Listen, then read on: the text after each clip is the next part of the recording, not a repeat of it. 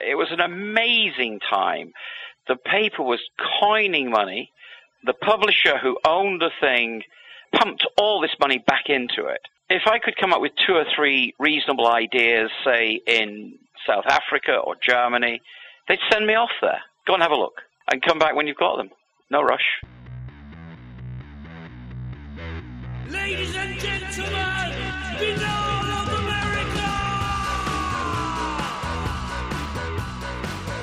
I had friends who would literally go to a celeb's house and gather up the garbage on garbage day before the truck got there, take it off and go through it.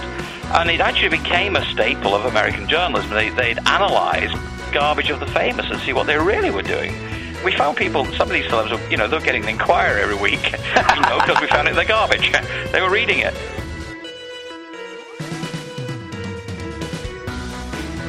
And now, ladies and gentlemen, Binnall of America Audio with your host, Tim Binnall.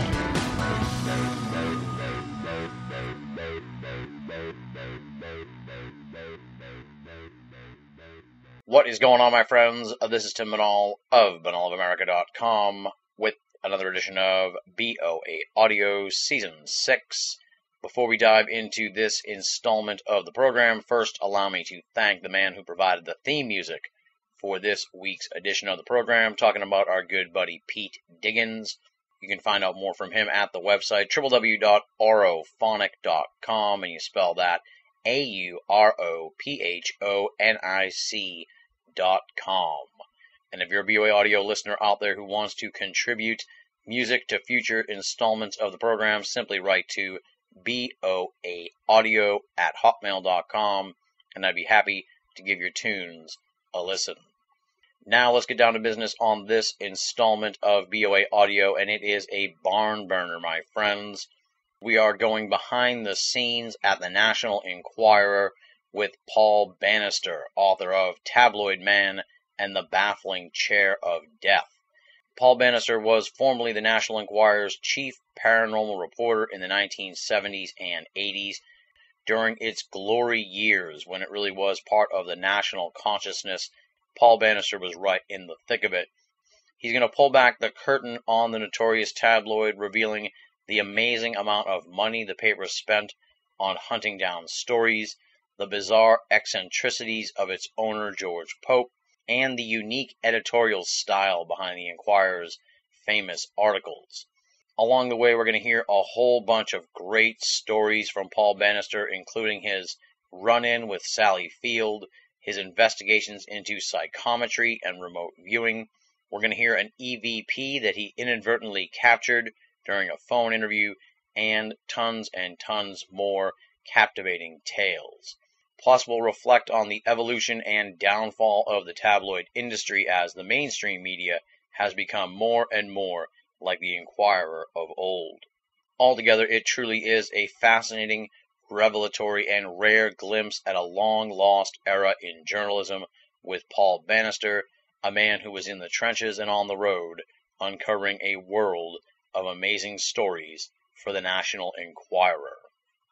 For those of you who are unfamiliar with Paul Bannister, allow me to provide you with a little background on him. Englishman Paul Bannister was a national newspaper reporter in Britain, where he worked for the Daily Mail, the Sun, and the BBC, among others. He was recruited by the National Enquirer, where he became the senior reporter and the tabloid's top specialist in tales of the psychic, a post that took him to about 40 countries to interview all kinds of people, from a spirit healer in Iceland to a witch doctor in Brazil. On assignment, Bannister has been menaced by a ghost, shot at by a gunman, endangered by Michael Jackson, booted by Gidget, spat on by a kangaroo, and threatened by a horde that includes actor Tony Curtis, footballer George Best, the French police, the Salvadorian military, comedian Bob Hope's daughter, actress Stefanie Power's brother, the murdered JonBenét Ramsey's neighbors, a New Jersey mob hitman, Princess Caroline's bodyguards, and a weedy, bespectacled, middle aged public librarian, plus many others. He has uncovered exclusive tales of the famous that include Oprah's death video, Obama's Bikini Girl scandal, and the baby Joni Mitchell kept secret even from her parents. He has shared a sardine with Prince Charles, a scotch with Jeane Dixon, a prayer with Dog the Bounty Hunter, a grooming with a talking gorilla, and a trade secret with Engelbert Humperdinck. All of this came about because of an old chair that legend said killed the people who sat in it. The book we'll be discussing here on the program, of course, is Tabloid Man and the Baffling Chair of Death. And you can find out more about the book and info on Paul Bannister at the website www.bannisterbooks.com. And you spell that B A N N I S T E R books.com. Links available all over Binnall of America, of course. Be sure to check it out. And with all that said, folks, let's get down to business and rock and roll. This interview was recorded on June 7th, 2011. Paul Bannister takes us behind the scenes at the National Enquirer and the tabloid newspaper industry on BOA Audio Season 6. Ladies and gentlemen, welcome to another edition of BOA Audio Season 6. This time around on the program, we're kind of like really going into what I think is my wheelhouse here of, of the paranormal, really, and that's the people behind the paranormal, the people who investigate this, and the people who research this, and the people who have looked at it, and also sort of on a sociological level, we're going to tackle a whole bunch of issues here. I'm going to apologize in advance because I'm probably going to babble like a maniac here because I just read this book today and I absolutely loved it, and I've been looking forward all evening to this conversation. Our guest is Paul Bannister. He's the author of Tabloid Man and the Baffling Chair of Death, and that is a memoir from him that talks about his life as a writer for the National Enquirer and a whole bunch of the tabloid newspapers, and it is an amazing book. I cannot put this one over enough, folks. This one you have to go out and pick up because I enjoyed it tremendously, and I just know the BOA audio listeners are going to love this book, and hopefully we can do justice to this fantastic book in this conversation here with Paul Bannister. Loved the book. It details his life as a reporter for the National Enquirer and the tabloid newspapers. This guy has lived, he's lived a life of, you know, five to ten people. Just the sheer travel alone. He's been to all 50 states, he's been to 40 countries, and he's investigated all these strange and unusual stories, as well as a whole host of celebrity stories for these tabloid newspapers. Plus, the book Tabloid Man offers an invaluable look behind the scenes at what it was like writing for the tabloids back in the 70s and 80s. So it is a real thrill for me to have him on the program. Paul, welcome to BOA Audio. I'm looking forward to this.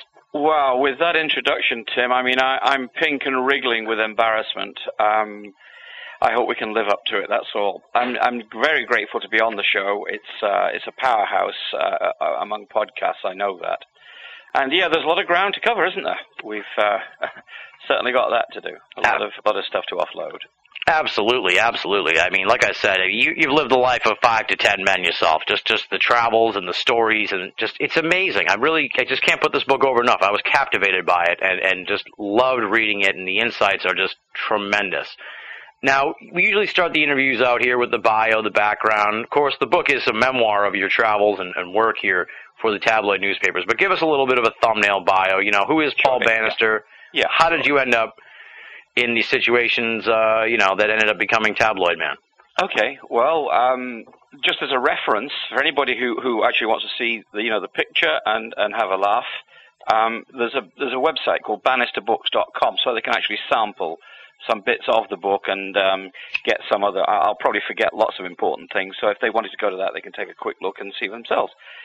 Um, anyway, the, the long short story is that I was working in the UK. I was working for a national newspaper, the Daily Mail, and um, I was recruited to the Enquirer. Uh, and that came about in an odd sort of way. Um, a friend of mine uh, wandered in in the middle of a gloomy, uh, gloomy winter's day in the north of England in a white suit. He looked like he just escaped from a Busby Berkeley musical. white suit, tan, brothel sneakers, brothel creepers on his feet. I said, "Good God, Harry, you know wha- what's with you?" He said, "I'm working for this outfit in Florida." He said, "You drive to work under the palm trees. He said, unlimited expenses." And he said, "Send me some story ideas. Become a stringer." I didn't even know what a stringer was. Anyway, so I sent some ideas, and one of the things I came across was a, a, a story from a pub in, in Yorkshire. and the uh, the pub is called the Busby Stoops. It's uh, it's very old uh, place of a very old area. The Romans settled the area, of course. Um, and the story was that anybody who sat in this particular chair in the pub would die within three days. That was a local legend. So I went up there, investigated it, and um, uh, I didn't investigate it in any great depth, I have to say. I went up there and I reported it. And I sent the story back to the Enquirer. And eventually it, it became their page one lead. The, the, and the headline was The Baffling Chair of Death, which, of course, is where I got my book title. Mm-hmm. So, um, because of that, uh, I I got recruited. Uh, I moved to Florida for a couple of years, and that was 40 years ago, I think. Something like that. It seems like 40 years anyway. And uh, in the 70s. And was there right at the hinge of tabloid history. It was uh, it was an amazing time. The paper was coining money. The publisher who owned the thing pumped all this money back into it. If I could come up with two or three reasonable ideas, say in South Africa or Germany, they'd send me off there. Go and have a look. And come back when you've got them. No rush. So I got to, as I say, travel to about 40 countries around the world, from Iceland to old Brazil. Um, I, I got to deal with some serious stories like the CIA uh, training psychic spies um, in California, or at the other end of the scale, I actually I actually wrote a book for Jeane Dixon, um, who was as fake a psychic as you'll come across in, in, in a long day's march. So I had this wonderful time uh, on Travel the World on other people's money, and for seven years I was the chief reporter of the paranormal. And it was just happenstance, Tim. I, I just fell into it because I'd I'd done that one story about the baffling chair of death, and when they needed to do more psychic stories, they they did this. I don't even really know where to begin on this because the book is so rich with not just stories that you covered, but also like these behind the scenes stories. Let's talk about Gene Okay. Pope and the National Right. Enquirer. Okay. Well, why don't, why don't I give you a thumbnail on the way things worked in the Yeah. 70s? I, I want to make one fairly clear distinction. The tabloids today are nothing like the tabloids of the 70s and 80s. Yeah. Uh, after Pope died in whatever it was, 87 or 88, I think it was, they became uh, celebrity rags. Frankly, they're all they're all they're concerned with. But back in back in, in Pope's day, Gene Pope. We'll go back to right to the beginning. Gene Pope was the son of um, a mafia-linked quarry owner in New Jersey, a millionaire quarry owner. Um, Gene, uh, who boasted that his godfather was Frank Costello of the Bonanno family, you know, the godfather of the Bonanno family. Um, Pope bought Gene Pope bought the New York Enquirer, and he he found a good formula for it. In, he was he was actually selling in New Jersey mostly, but he he realized that people would gather around at the scene of a traffic accident. They they loved the blood and gore, so he started finding um, stories, you know, traffic accident stories, photographs of horrible mutilations and things. And he ran the paper up to about a million circulation. I mean, he had headlines there like, I use my dead baby's face as an ashtray. I mean, and as I say, it ran up to about a million. Well, Pope got into some uh, difficulties with the Teamsters Union. Uh, it was it was possibly mob related, um, and he opted to move out of New Jersey and go down to Florida, and that would be in '71. And he started the paper there as the National Enquirer. Well, he couldn't run these gory stories because the, one of his genius moves was to put the paper where we know it is today on the supermarket checkout rack. Yeah. Um, you don't notice that you're paying, you know, money for it there, and um, the uh, everybody goes to the supermarket. They've got to get the groceries. It was a brilliant, brilliant move. So anyway, he couldn't run the couldn't run the gore stories, so he decided to model the paper on the Reader's Digest, and the Enquirer had about seventy categories of stories. I mean, um, it would be celebrity, occult, you know, and the occult would be predictions and research into it, and ghosts and Uh, he had UFOs as a whole separate category. How to, you know, how to be this more creative, how to be a better listener, how to choose a pet, that kind of thing. Yeah. He had help stories, self, you know, thrift and medical breakthroughs and oh, government waste and reader polls. A whole spectrum of these things. We we actually had a library of stories by category, and and the, it was a real on formula you know, that the, the writers would go to. We'd have, okay, this week we're going to have three occult stories, uh, you know, four how-tos, two um, something else's, you know, and they would go into this into this uh, inventory rooms or rooms and pick out the files and then plug those into the paper for the week the whole system was run in a way that was unbelievable. It was run in an adversarial way. Pope broke the whole staff down into into teams. Yeah. An articles editor, a handful of reporters, um, and a common pool of photographers. Very few photographers, by the way, just a few. Mhm. About 80 reporters and about a dozen editors. But they competed. And every so often they'd send two editors off to the same city. Off, off you go to Boston for a week and the one who comes back with the most stories keeps his job. um, Friday afternoons, it was very common in the inquiry. You know, you, you, you go down the corridor there, and there'd be a little about four o'clock, there'd be a little group of weeping girls. You know, because some of their friends had just been fired, or a whole department of 25 people went once at an hour's notice. Um, yeah, that was some of the amazing stuff too. This this guy Gene Pope sounded like such a character. One story that was in the book here uh, that that I thought was just stunning was how they moved, how when they moved from New York to Florida, Oh yeah. a bunch of the staff. Uh, well, I'll just set you up here. He he he surprised some of the staff uh, when they arrived at the train station. Did indeed. Well, yeah, he, everybody was told to show up to. Well, let me see. Would it be Penn, Penn, Sta- uh, Penn, uh, Penn Station or uh, Grand Union? I can't remember. Uh, They were told, the whole staff. Were, it, and the staff wasn't that big at that stage. Maybe 40, 50 people. And they they okay, come down to the station. People sold their houses or they, they ended their leases. They were going to move to Florida. They showed up to the station, and about a third of them weren't going he didn't get round to telling anybody. He just had his, you know, one of his hitmen, not hitmen, one of his uh, tame executioners, I suppose. No, no, there's no tickets for you. And these people were just left there. They they they'd got their goods packed. You know, they're they're in moving trucks, perhaps even on the way. Uh, he was cold, very very cold, absolutely ruthless, heartless. I mean, he fired, you know, he fired one assistant I knew. He he got a, a memo, and there's a spelling error in it. And Pope saw it and he saw the spelling and he just said, "Fire the dummy." that was the guy gone. Un- I had an email just the other week from a former colleague there, and she said she'd she'd wandered into the coffee making room uh, for the staff, and by chance and unusually, Pope was in there, and she said, "Oh, Mr. Pope, I didn't know you made your own coffee." And then she went, "Oh, drat! You know, I've just I've just ended my career here." And she that afternoon she rushed to see the new phone list to see if she was still on it because that was the way she knew she would still be working next week. oh my God! Yeah, it sounds like there was always this. I think you said uh, in the book, you know, like this hatchet hanging over everybody all the time because this guy would just just fire you on a whim. Absolutely, yeah, yeah. A, a security guy said to him, "Good evening, Mr. Pope. How are you doing?" And he'd been warned not to talk to the boss, and he got fired. And the personnel director said to him, "He said, well, he said the good evening, Mr. Pope was okay. He said it was the how are you doing got you fired." My goodness. Yeah, so I, so that was the man. I mean, we we basically, and he didn't look like anything. He wandered around in these Sears clothes. He looked like the janitor.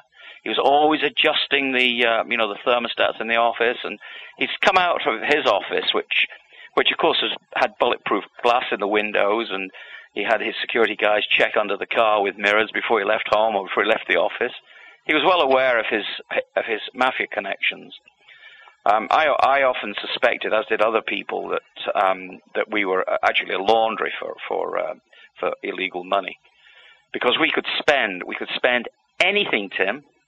It, it, and now, when I think back on it, I think, my goodness, why didn't we see that? I've I've had eight hundred dollar dinners, and the company never raised an eyebrow.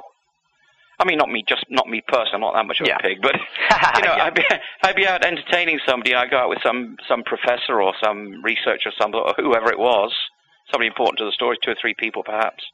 Eight hundred bucks, and uh, if I had a receipt, it was reimbursed. If I didn't have a receipt, it wasn't reimbursed. It was as easy as that.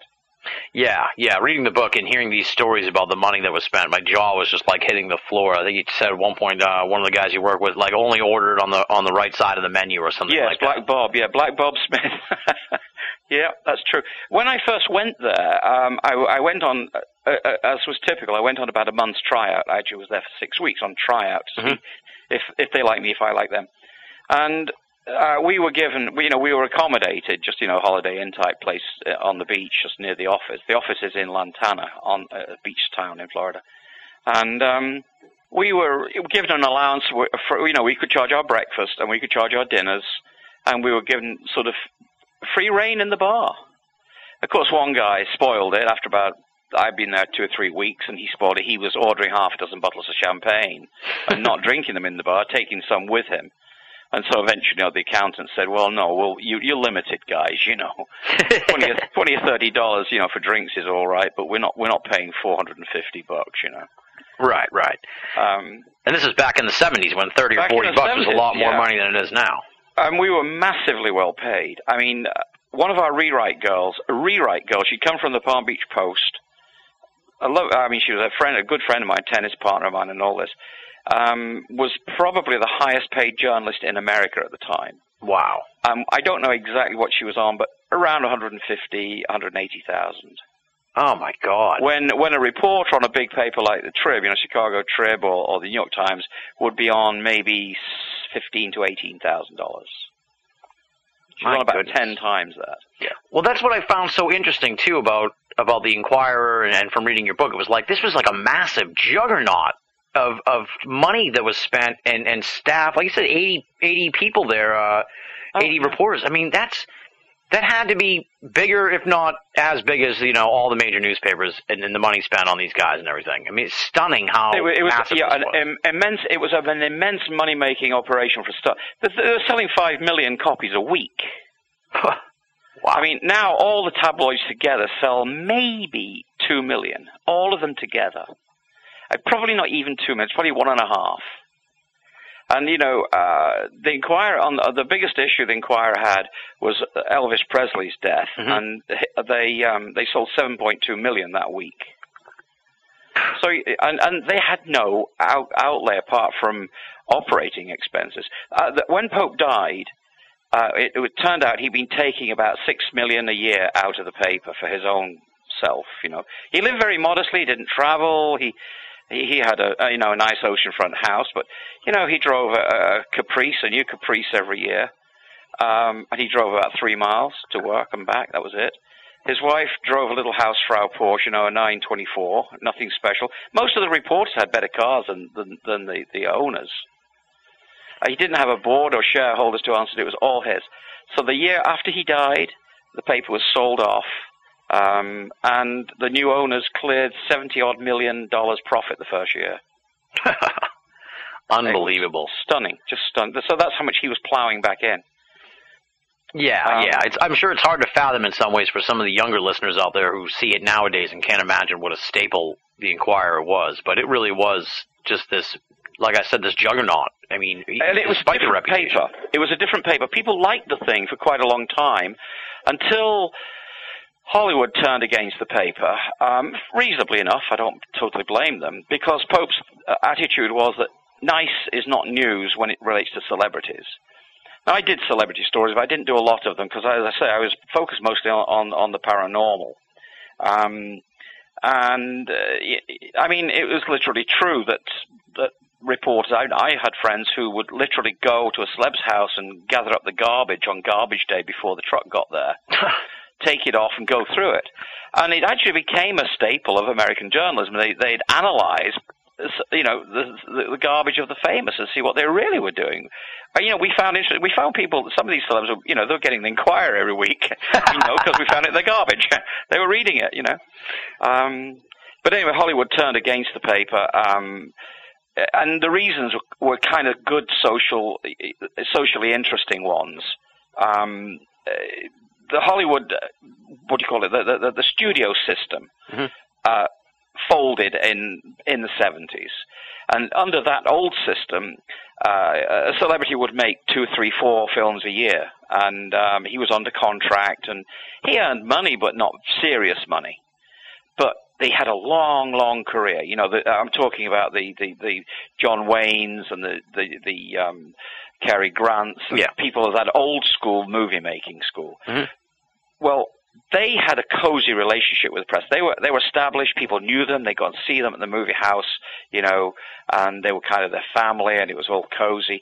And so all the the the little um, and large peccadillos, the, the sins were covered up because the reporters knew that these guys are going to be there next week and next month and next year. Right. Well, when it came to you know the Julia Roberts time, when she made you know 20 million off one movie, and then you don't see her around again. Actually, that's a bad example because you do see her around. But when you got to these you know these one and two shot stars who made a lot of money in a short time, they knew that they they couldn't afford to have nasty stories circulating about them. So they they got their watchdogs out there and they shut down and they don't deal with the press. They just don't deal with the press anymore. Um, Right, It's right. very tightly controlled. Far too much at stake for them these days. Yeah, absolutely. Yeah, yeah. And then you get things like TMZ and stuff, and, and like these paparazzi that are following them like everywhere. It seems like Right, it's it's right. gotten even more intense too. Yeah, yeah, yeah, yeah. It's true. While we're sort of staying on the eccentricities of, of Gene Pope, there were two sort of like great searches that you detail in the book that I thought were just like amazing um, glimpse into the links that he would go for a story. Those were the, search for utopia. John Harris. John was a lovely man from North Carolina. Yeah, and he spent. You know, I've, I've forgotten the numbers now. I I detail the thing in the book because I had the file in front of me then. But John went off on probably a four or five or six month search. He went around the world looking for utopia. And um, he, you know, he filed his report from this place and that place. There was always something wrong with it. You know, there was too much traffic, or it, the, the climate wasn't right, or and um, finally he found it. He found this place in the South Pacific, and he filed his report. And he'd been through two editors had been fired, or two of his editors had been fired while he was on the road. And Maury Breecher was his current editor then. Maury's still around, and um, Maury, you know, went in. Mr. Pope, I think we found utopia. You know, the climate's this, the economy's that, it's perfect. Everything's perfect. Pope read it, and for once he couldn't find a flaw. It was wonderful. And Breecher walked out of Pope's office on a little cloud, you know, and he got back to his desk, and his phone went, and it was Gene Pope. Uh, Mr. Pope wants to see you come back in, kind of thing, you know. And Breecher goes back in, and he said, "How, how, Maury," he says, "How did uh, how, how did Harris get this storage?" He said, "Well, he phoned it over, Mr. Pope. You know, he phoned it in, and my secretary took it." He phoned it. I mean there's phones there? There's phones there. It ain't paradise, he said. Not utopia. And he killed the story right there and then. John had been around the world for half a year. He spent God knows how many, how much money. You know, it, that didn't matter. And and it was spiked. Not one mention. Jesus, talk about a dream job in a way, though. I mean, That was John said that was probably the ultimate job for any journalist anywhere. You know, to go and do that. yeah, just sent out in search of paradise, and I once took six readers who'd won a ghost contest to Europe for several weeks. Mhm. So there were six of them, photographer and myself. And I set it up, and we we stayed in Hilton's, and we we went to the UK first, and then to France, Italy, and into Germany. And we went to interesting sites, and we met interesting people. Three weeks. Do you know how many words got in the paper? Three hundred and twenty, and one picture. 320 words. And it was really, and it was a bland little story, you know, not because it, we'd not done interesting things, because, well, it was just a prize, you know, they were doing it, and, you know, we went to these. I mean, you think now what somebody would do, they'd trumpet that thing. Uh, uh, what, we- look what we do for our readers, Pff, didn't matter. Just, just, it was nothing, you know. Yeah, it was very strange. Very, yeah, yeah. Well, there's some other sort of similar uh, stories like that that, that I want to get to in a minute. The other uh, great search I wanted to talk about because it just shed sort of shed some light on Gene Pope in a little bit of a way, and that's that he he wanted to have the the world's or the country's largest Christmas tree Oh, every yeah, year, and and yeah. sent uh, his man there, uh, you know, to to amazingly great lengths to to get these like 140 foot Christmas trees and stuff like that. That's right. That's right. Yeah, that it was a tremendous operation. That's that's one I do detail in the book. That I mean, I I think that that story and originally it wasn't even my story. It was you know I mean it, came from Hayden Cameron, who was the guy who who went on it. But you know I, I retell it in the book. Hayden went off to where I where I am now, actually, in here in the Great Green Northwest. He came around Washington and Oregon looking for the giant perfect spruce, you know. And when they found it, the first one he found was um, uh, the conditions were too dry. They couldn't cut it and, and get it out of the woods because the, it was too dry. And if you drag a tree like that, you cause friction Mhm. and you could cause a forest fire. So they went off and they, they, they said this won't do. So fortunately, the, the company secretary who'd come to supervise this business, they sent a rail car to carry this tree 3,000 miles back to headquarters. Uh, he remembered that they they talked to some um, Native Americans on their reservation, and they realized that they wouldn't be bound by federal law. So you know you could cut the tree there. So they go along, and these guys say, "Well, what we'll do is we'll do a rain dance, you see, and that'll then we'll get the rain, and that'll damp everything down and be perfectly all right." Well, the old guys have forgotten how to do it, so they pocketed the money and disappeared into the woods.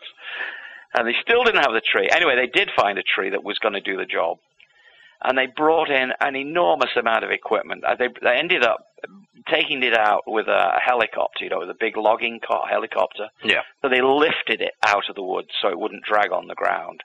And then they carried it to its rail car, and then they took the rail car right across the continent. And the the the, the preparations for it were just amazing. It had to withstand, you know, um, Beaufort scale force eight gale.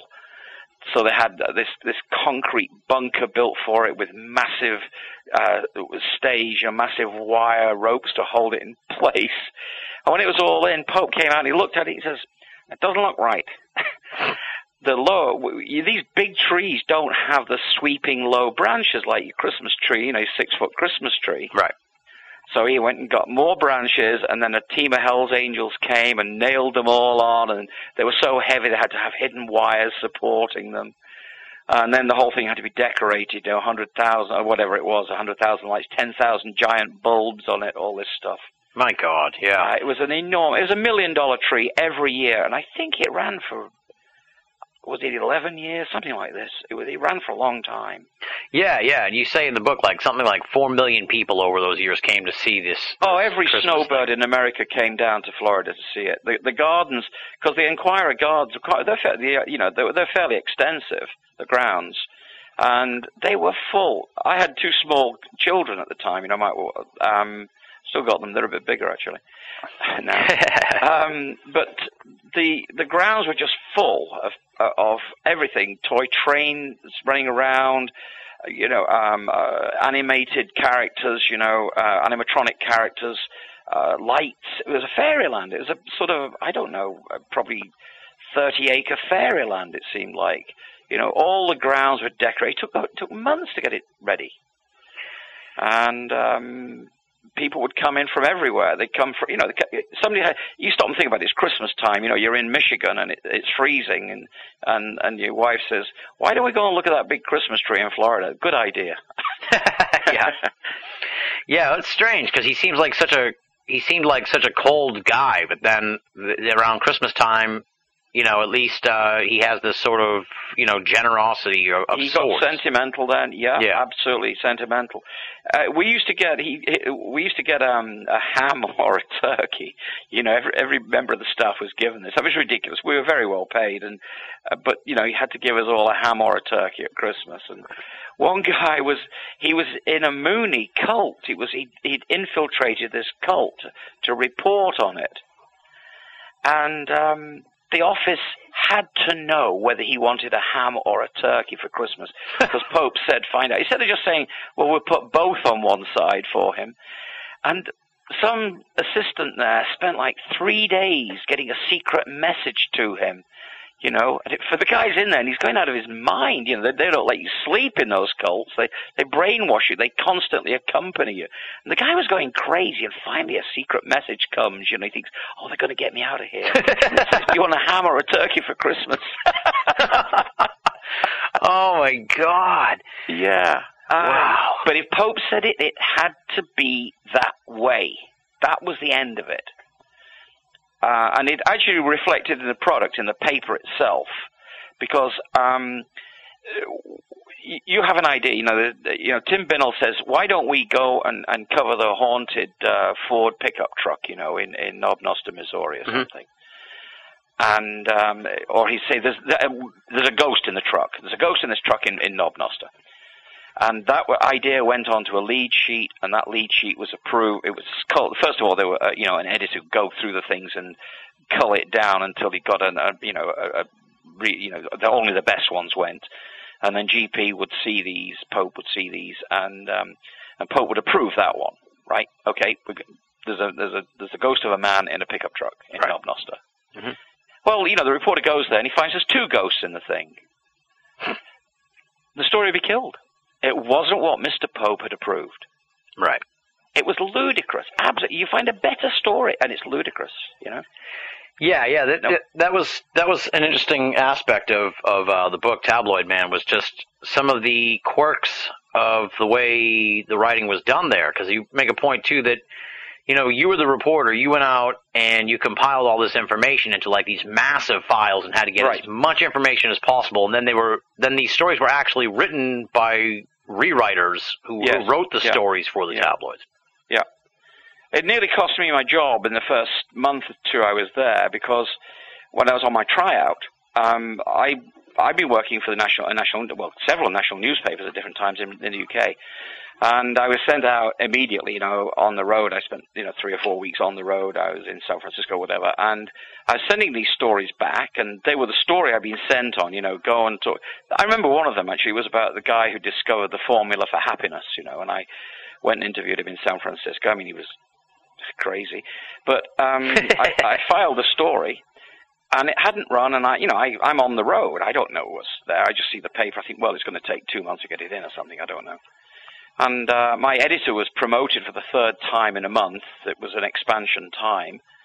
And the new editor comes and he, he said, I've got your old files. He said, the crap. Well, I'm sorry. You know, I said, the, what's wrong? He said, well, you know, you've got this. He said, how do we know he's a doctor? I said, well, you know, where did he go? To, where was he trained? I said, well, he was at, you know, such and such a hospital. He did his internship at that one. But you don't say that in the file. I said, well, no, he's a doctor. I just say he's a doctor.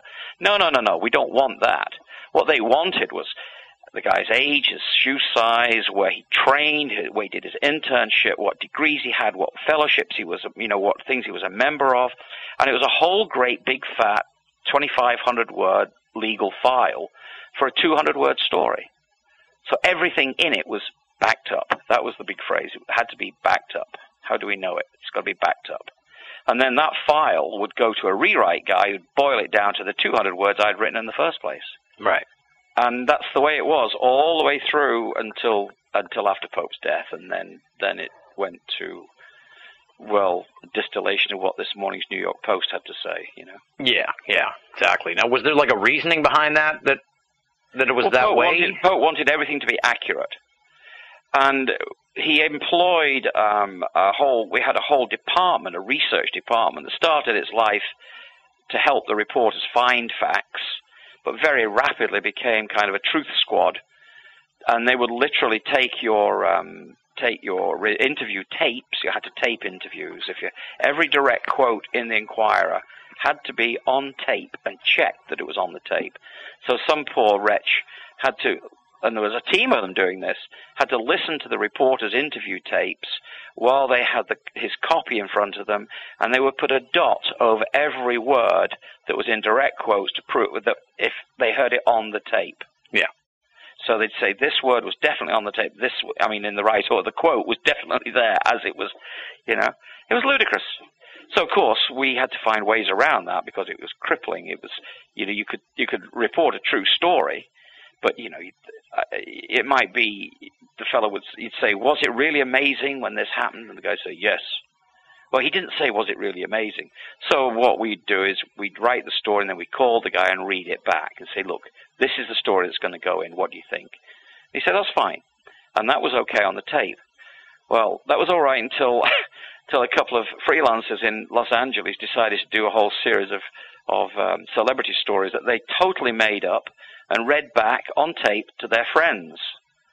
Well, this couple made something like three hundred thousand dollars in eighteen months in story fees until they got one wrong. It was uh, Tom Selleck having a romance with Victoria Principal, only he was in Hawaii and she was in Germany. It was kind of difficult, uh, and they stumbled on that one, and it all came unglued. Uh, their little their scheme came unglued. Now, you sort of like traced us through how these stories ended up, you know, being made. How did you, since you were sort of like the paranormal guy, how did you end up getting mixed up into the celebrity wing of things? Did they just come to you with the story and be like, "Paul, we need you to go do this"?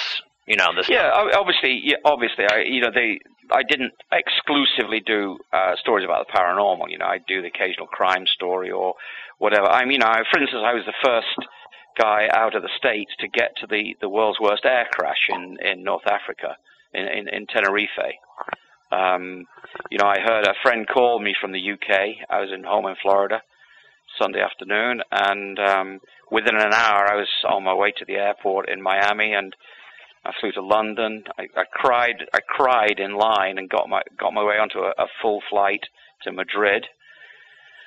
Uh, and then had to smuggle myself onto a ferry boat to get from um, uh, Gran Canaria to Tenerife because all, the flights were all closed down and the boat was full, and I had to um, I had to do devious things to get on the boat. yeah, yeah. So it took me 28 hours to get there, but I was the first person on the stage. And I was there for a couple of weeks and got tapes of the last eight minutes of conversation between the tower and the jumbos. Now, why do you think? I mean, we're talking about how extensive and how you know massive the money was put into the Enquirer to get these stories and stuff like that.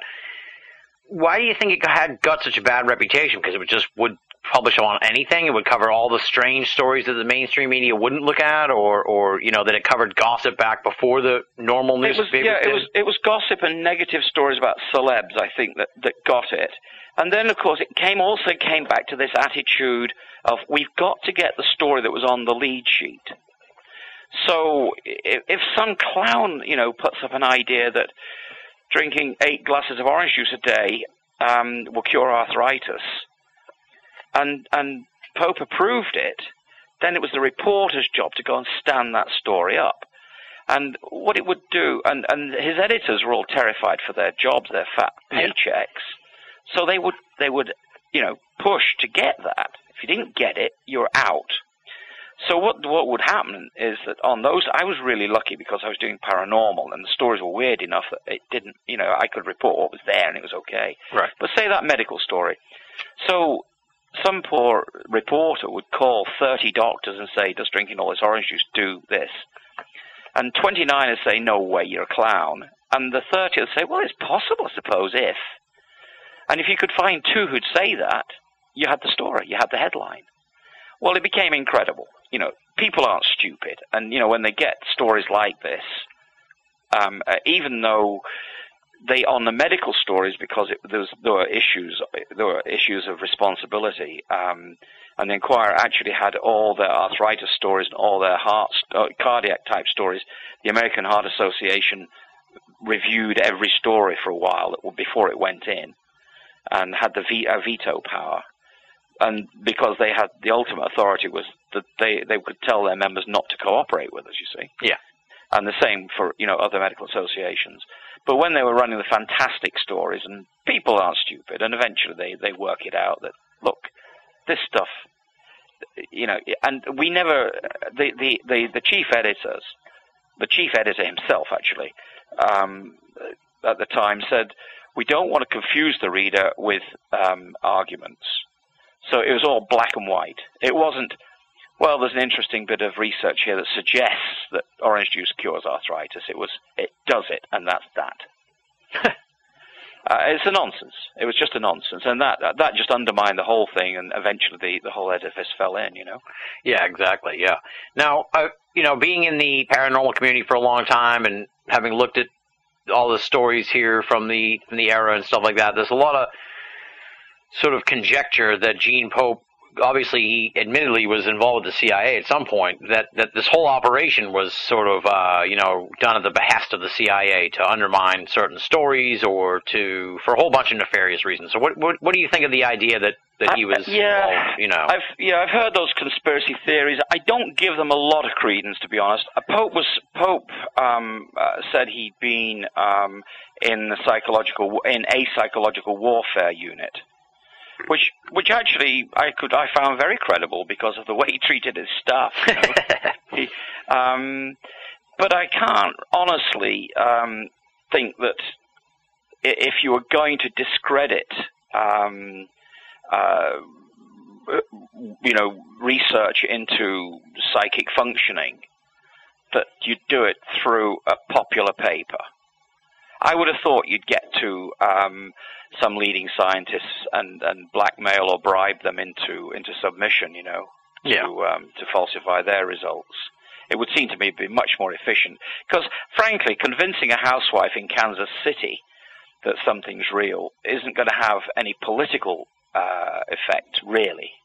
But you see, uh, on the other hand, and I know this personally, that uh, I wrote a book for Jeane Dixon, and uh, so Jeane um, and another commercial psychic called Joan Quigley in San Francisco advised presidents.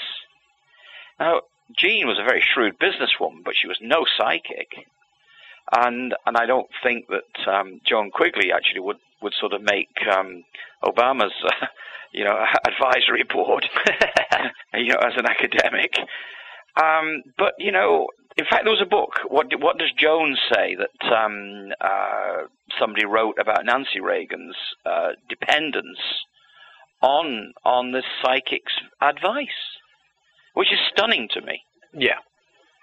Um, but Jeane certainly was close to the White House. She was close to a lot of politicians, and um, she, you know, she she sort of did the crystal ball routine for them, which which is amazing to me. That you know, but then again, we've, we've been blessed with some presidents who are not noted for their intellectual qualities. that's that's for certain. Absolutely, yeah. Yeah. Um, yeah, well, you know, to to the Enquirer's credit, I've also because I, I I was born in '79, so I sort of missed the big Right. Right. boom. Right. But but people I've talked to in ufology have often said that some of the best UFO reporting was in the Enquirer in the '70s and '80s. So Yeah, that's no credit to me at all. That's and uh, the, the the chief reporter of, of UFOs was a, a, guy called Bob Pratt. A nice, nice man actually. Um, he died about three years ago. Um, very determined uh, and diligent reporter. And the Enquirer did carry good UFO stories. I, you know, partly because of that, they they had good ties to MUFON and uh, other. Uh, you know, they they didn't discredit people like you know Jacques Vallée or whoever who Yeah. who had the more fantastic stories. Um, uh, but they they did carry uh, the powerful ones, you know, like the Pascagoula fisherman, and um, uh, I, I, I actually did one in the UK for them, which was pretty which was pretty um, uh, pretty well regarded in that field, although I didn't know it at the time. Um, and that was um, uh, what was his name now? Gosh. I can't recall. I, I worked with Edgar Mitchell, you know, um, for Mhm. three months. And this is a measure of the Enquirer and the way they went into the paranormal. Yeah. They took a, the uh, uh, the six man to walk on the moon, um, and the lunar lander pilot, you know, a, a, a re- very very respected man, Dr. Mitchell, as he is, of course. Um, he founded the Institute of Noetic Science in San Francisco. They took him and they hired him as a consultant for three months. And he and I traveled around the states together. You know, we went to the Menninger Foundation, we went to IONS, of course, in San Francisco, went to various places, and he introduced me to his contacts. Um, I went into DARPA, the Defense Advanced Projects Research Agency in Washington. Got good cooperation, you know. This would be in 74, 75, something like this. And so we actually got to things. And Ed told me a wonderful UFO story. Um, he was, uh, he'd gone out to White Sands, um, where they were preparing to put, you know, a, a, a rocket up in uh, uh, into orbit, and um, one of the one of his contacts there said, "You want to come and look at this?" Ed was in the military. He was, um, I believe, he was a Marine pilot. I'm not sure if he was Marine or Navy now, but um, he showed him a film. They'd had a high-speed camera trained on the bird, you know, before it was fired. Mhm. And uh, somebody noticed this thing, a frisbee-sized UFO, circling it like a hummingbird, going up the length of of the rocket, and had the wit to turn the camera on. So they got some high-speed film of it, which is, you know, just exactly what you'd want. Yeah. So Ed viewed this and was really impressed. And um, a few days later, he you know he was talking to some somebody else in the program and said, "Look, we've got you you've got to see this film. It's incredible." And the thing had vanished and never existed. Now I totally believe you know um, a man of his training and integrity and uh, you know uh, one of America's heroes, you know, an astronaut. Uh, but it, it just never existed. That film never existed. But he'd seen it. He said, I saw that, and that totally convinced me. So Strange. there's evidence out there somewhere. You know? Absolutely, yeah. That's because that's what keeps us all going here. It seems. Um, and you, you talked about the, the trip there with the with the readers to do the uh, the ghost tour there in England, and reminded me of the other story in the book, and that's how you spent all this time. Now, I, I, I the, the name of the country escapes me, but you were covering Hurricane Fifi. Oh, in Honduras, yeah. Yeah, and and spent a long time there, and, and all these different amazing adventures and stuff. And and when you got back, it, you said it took months for Oh, did, one yeah. story to be approved in the in the Enquirer. It, wa- it, well, some stories actually no no stories got in. They they had uh, um, you know a, a melange, a mishmash, a, a whole collection of stories that there were two of us, two teams. There was two teams of two, a photographer reporter team, and um, uh, one set Vince Vince Eckersley and Bill um, Bill Bill. hmm. Um, one team went off to you know one part of Honduras and. Uh, the photographer Jeff Joffe and I were in around Choloma and Tegucigalpa, you know. The anyway, um, we'd filed. What had happened was this giant hurricane came in off the Caribbean, went right across the peninsula, right across the landmass and into the Pacific. Um, it killed about twelve thousand people. They really don't know. Uh, but it hit the hardwood in the mountains and knocked all these giant trees down. They all came down in the floods, and the Hondurans had recently built a chain, a new road with about 17 bridges up along the coast. Well, all these logs formed a whole series of dams, backed up the rivers, and then one by one the bridges blew, and anything on the ocean side, uh, you know, was swept away. So we were doing stories. I mean, I went into a place called Choloma, you know, and the thing was nine feet deep in, in silt. the houses were just what houses were left because you know if you get a, a big hardwood tree hits it in a flood, you know, at 20 miles an hour, it's it's gone. Yeah. Anyway, so I'm doing all these, and one of the stories I came across was a youth who'd been on the roof of his house.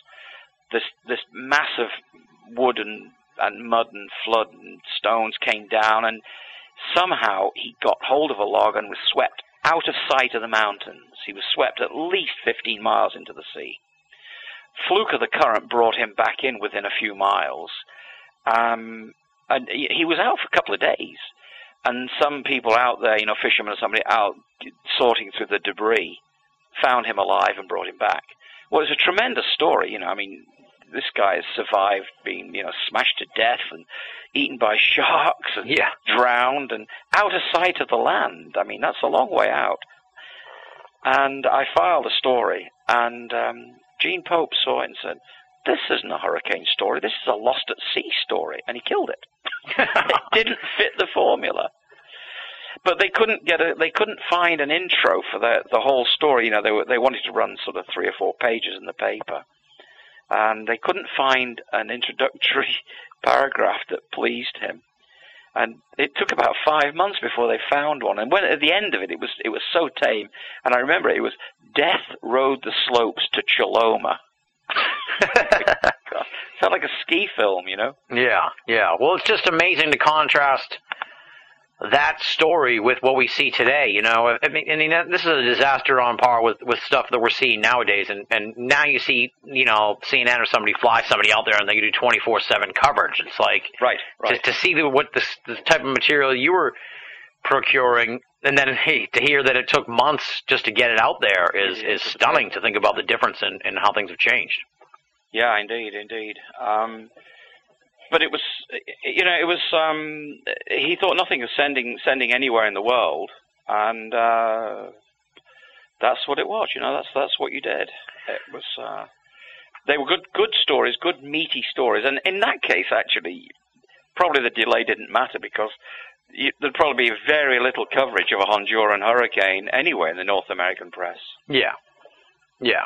So you guys So were just good human stories, you know, that that's what that's uh, you know that, were- that were selling the paper. exactly, yeah. Now, did you obviously this guy's reputation like loomed over the whole office and everything, but how much personal interaction did you have with Gene Pope? Like, you know, did you run into him a lot or was it sort of like few and far between your your meetings? No, he knew who we were. He knew his report. I was a senior reporter. There were about 80 reporters, and six of us were senior, okay. um, which was a, a, a pay scale thing as much as anything. but um, so he knew who I was. I mean, no, he was he, and actually, in a, a sneaking sort of way, I kind of liked the guy. And as a, for instance, um, he, I went into a restaurant, you know, in in um, Boynton Beach or somewhere where we were living and he I, with my wife and we were sitting there and, and he and his wife ki- came in and he kind of noticed me and didn't didn't do anything didn't acknowledge or anything you know and I thought oh good okay he's not recognizing me I'm safe and two minutes later there's a bottle of wine on my table you know he'd sent it over so you know he wasn't I mean he let his dog eat off his plate you know Yeah. but he'd fire he'd, he'd fire the gardener if the grass was more than three inches high because that's what he said it had to be Yeah, yeah. Uh, Just a fascinating guy. I mean, a- absolutely complex man, um, uh, and a very you know single-minded, very purposeful person. And because he had this vision of what he wanted in his paper, there was nobody to argue with him. He didn't. It, you know what they say, Tim? They say that, that a camel is a horse designed by a committee. Mhm. Well, he knew what he wanted, and there was no committee involved right. and and what he wanted is what he got, and that's why the paper did so well. You know, it was a great. Uh, uh, uh, the product was, you know, what he wanted. He wanted it to be an interesting product. We used to carry about eighty stories a week in there. Oh wow. So actually, actually, here's a shameless plug, but I, I have about eighty-five stories in Tabloid Man, Mhm. and that would be, and they're written a little bit longer, but that would be about the content. Well, they're written a lot longer, actually, thinking about it. They 80,000, 85,000 words in there, but they're written longer. But that would be, those stories written shorter would be one week's Enquirer. So you stop and think about that for your 35 cents. You know, it's a good deal. Yeah, absolutely. Yeah. Yeah. I mean, the Enquirer's 35 cents. yeah, back then, yeah. um, no, it, and people liked it. I mean, I, I got, I, I, I walked into, um, the, the you know uh, Rosalynn, uh, not Rosalynn Carter's, um, Jimmy Carter's sister's house, you know, in uh, just outside Plains, and um, you know she's sitting there playing cards with Miss Lillian, and she introduced me. She said, "Oh, here's Paul. He's from the Enquirer," and, and Miss Lillian goes, "Oh, hi, how are you doing?" They, you know, we it was acceptable, you know, enough to be from the Enquirer for a while. Unless you're Sally Field, right? I'll tell the story. Um, if you you've seen Sally Field in in Mrs. Doubtfire when she's raging at her husband. Well, I've seen the real thing.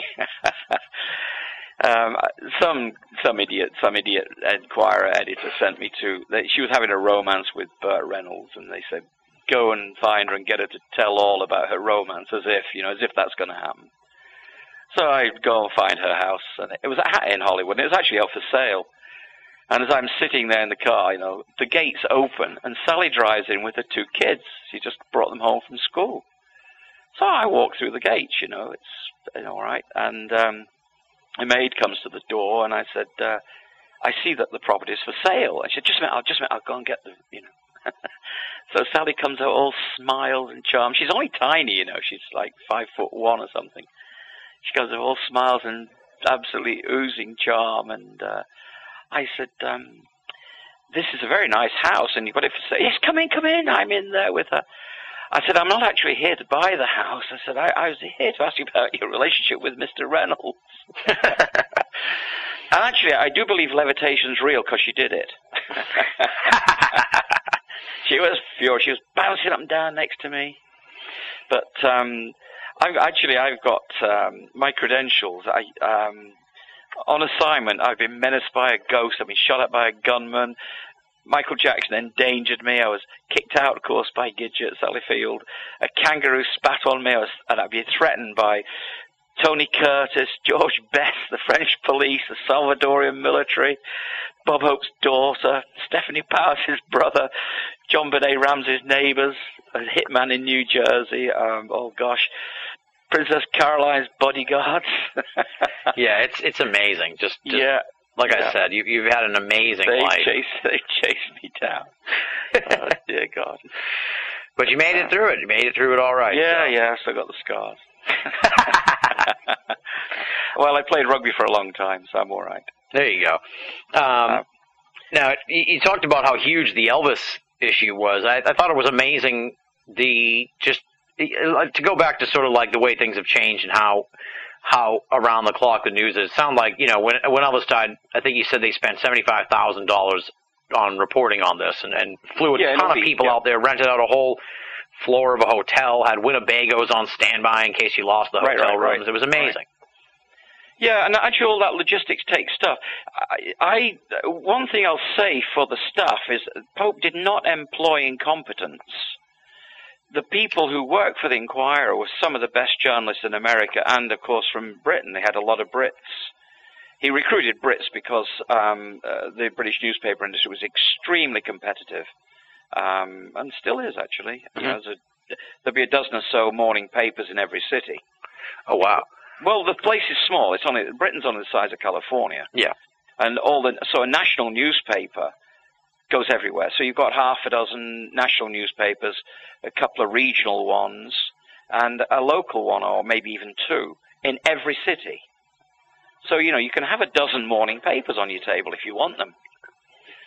Um, actually, it's slightly fewer now, but it's still there's still plenty there, you know, and that's in addition to TV and so on. Because of you know the geography, you can actually print the thing in, in one or two printing centres and stick it on trains, and it's on the breakfast table. Ah, No yeah, problem, that's true. you know? Yeah. yeah, yeah. I mean, the, the distribution problems in the states are horrendous, you know. Yeah, yeah, absolutely. I didn't consider that till you, till you said Yeah. that. Yeah. So yeah, I mean, I was just amazed at how how much they spent on on that st- that story when Elvis died, and obviously it generated, as you said, seven point two issues, uh, seven point two million, million yeah. issues Yeah. sold. Yeah. So it's like Yeah. it must Yeah, have it was a good something. return, a good return on it. There's a nice little side story a- a- after the Elvis thing because um,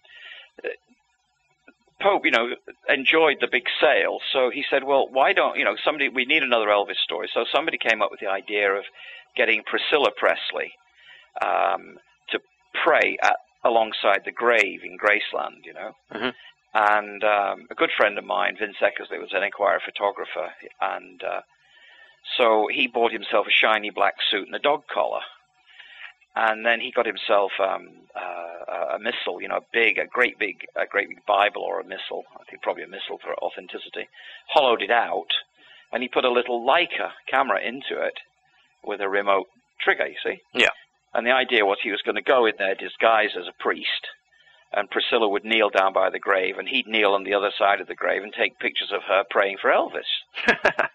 So it was it was going to be another nice picture, you know, good picture. Well, she got cold feet, and they never actually did the job. But he he, he went up. He went to um, uh, you know to to Memphis and um, was hung around for about a week in a motel, waiting for her to you know warm her feet up to do it.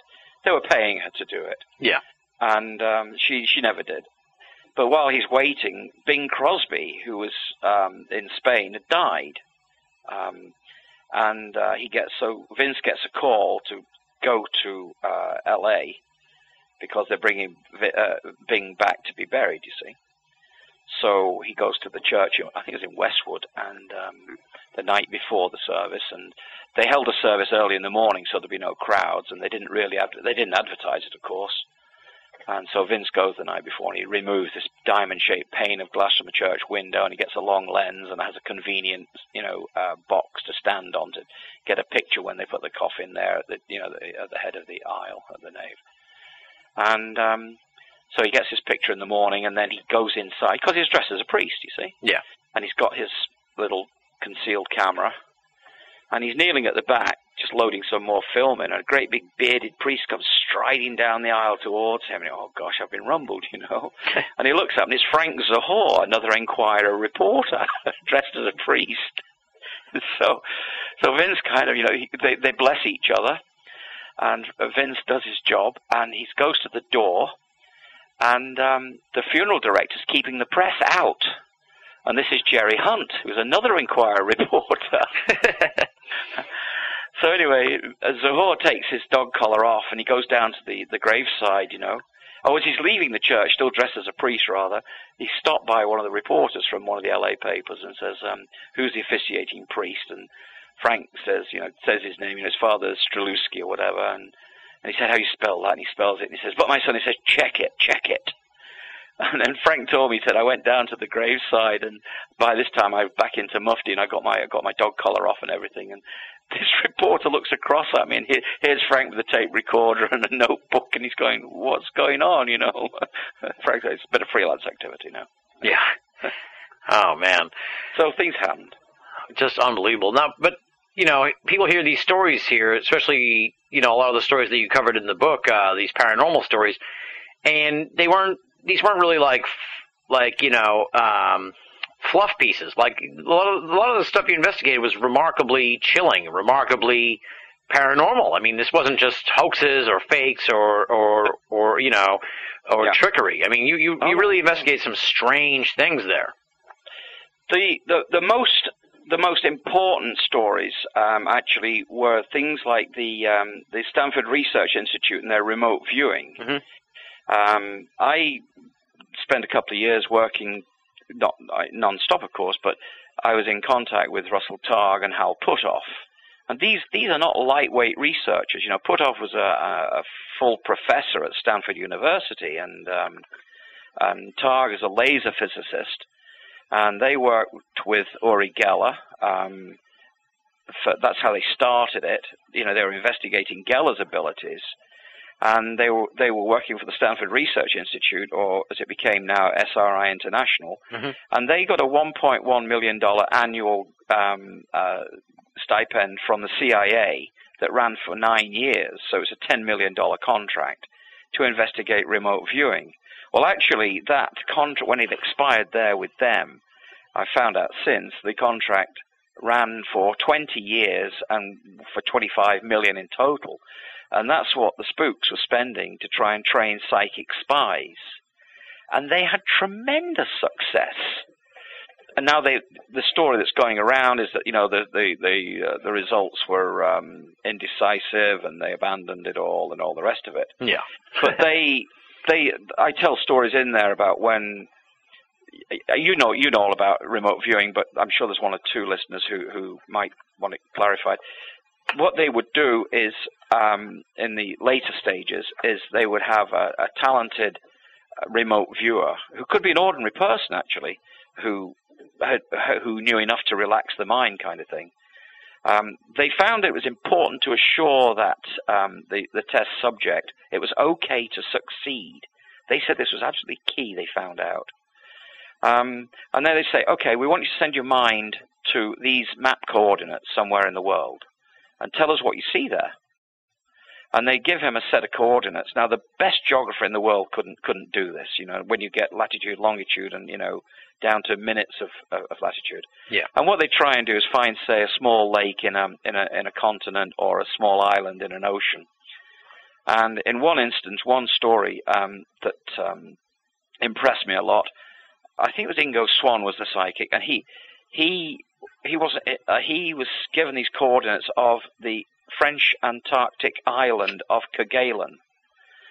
And he went there and he described, you know, the wind and the grasses and all this kind of thing. But then they liked artists to be these subjects, and, and he sketched the island and he accurately put in, you know, where everything was, the mountain and the airstrip and the one small habitation. The, the French had a meteorological station on the um, on the island, and he described it and he got the shape of the island right and the elevation and the, the you know the the disposition of the buildings, all this stuff. But there was one thing that puzzled him, um, and he reported it, but he couldn't work out what it was. Um, and it was a, a long, it was a long orange, was it orange um, uh, blob color, you know? Mhm. um, and they couldn't, just couldn't get it. They didn't know what it was. Doing some of this from memory, of course. But anyway, he reported it. So when when they had his report in, he's sitting in this lab, you know, in, in Palo Alto, and he sent his mind eight thousand miles away around the world, and um, then Targ and Puthoff contact the authorities in Kerguelen and said, "We've, you know, um, can you verify this?" And they said, "Yeah, that's really our island, and that's how things are. And there are huts are there. There's the Nissen hut. There's the airstrip."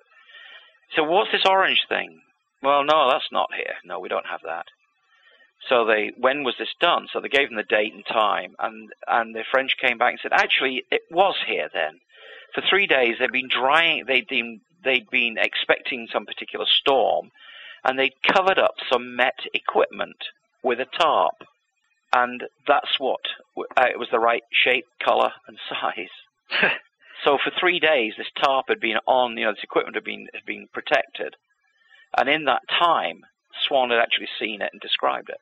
That's pretty impressive, you know. I, you think, well, that means it's contemporary. He's actually doing it. It's not that he could have cheated somehow and you know looked in an atlas. Right, right, right. Those are the sort of like little things, little details that Yeah, lend credence to this whole thing. yeah, yeah, yeah. Look, Todd, I know you're a big conspiracy theorist, okay? And you believe everything, man. not you're true. so naive, man. There are no aliens in Roswell, and contact lenses aren't made out of amoebas. They are They too, are, dude. dude. You're listening to Binnall of America Audio. Hey, did you see that? What? Chupacabra. He just ran down the aisle, Todd. You better find him. Now, you made a good point in the book too. Uh, you know, as a reporter, that it's it's important to listen and ask questions. I thought that was, you know, it sounds so simple, but in reality, it really isn't. Well, you won't know what the story is if uh, my trouble is I talk a lot. so I, I've got to, you know, I've got to shut up and let people get in.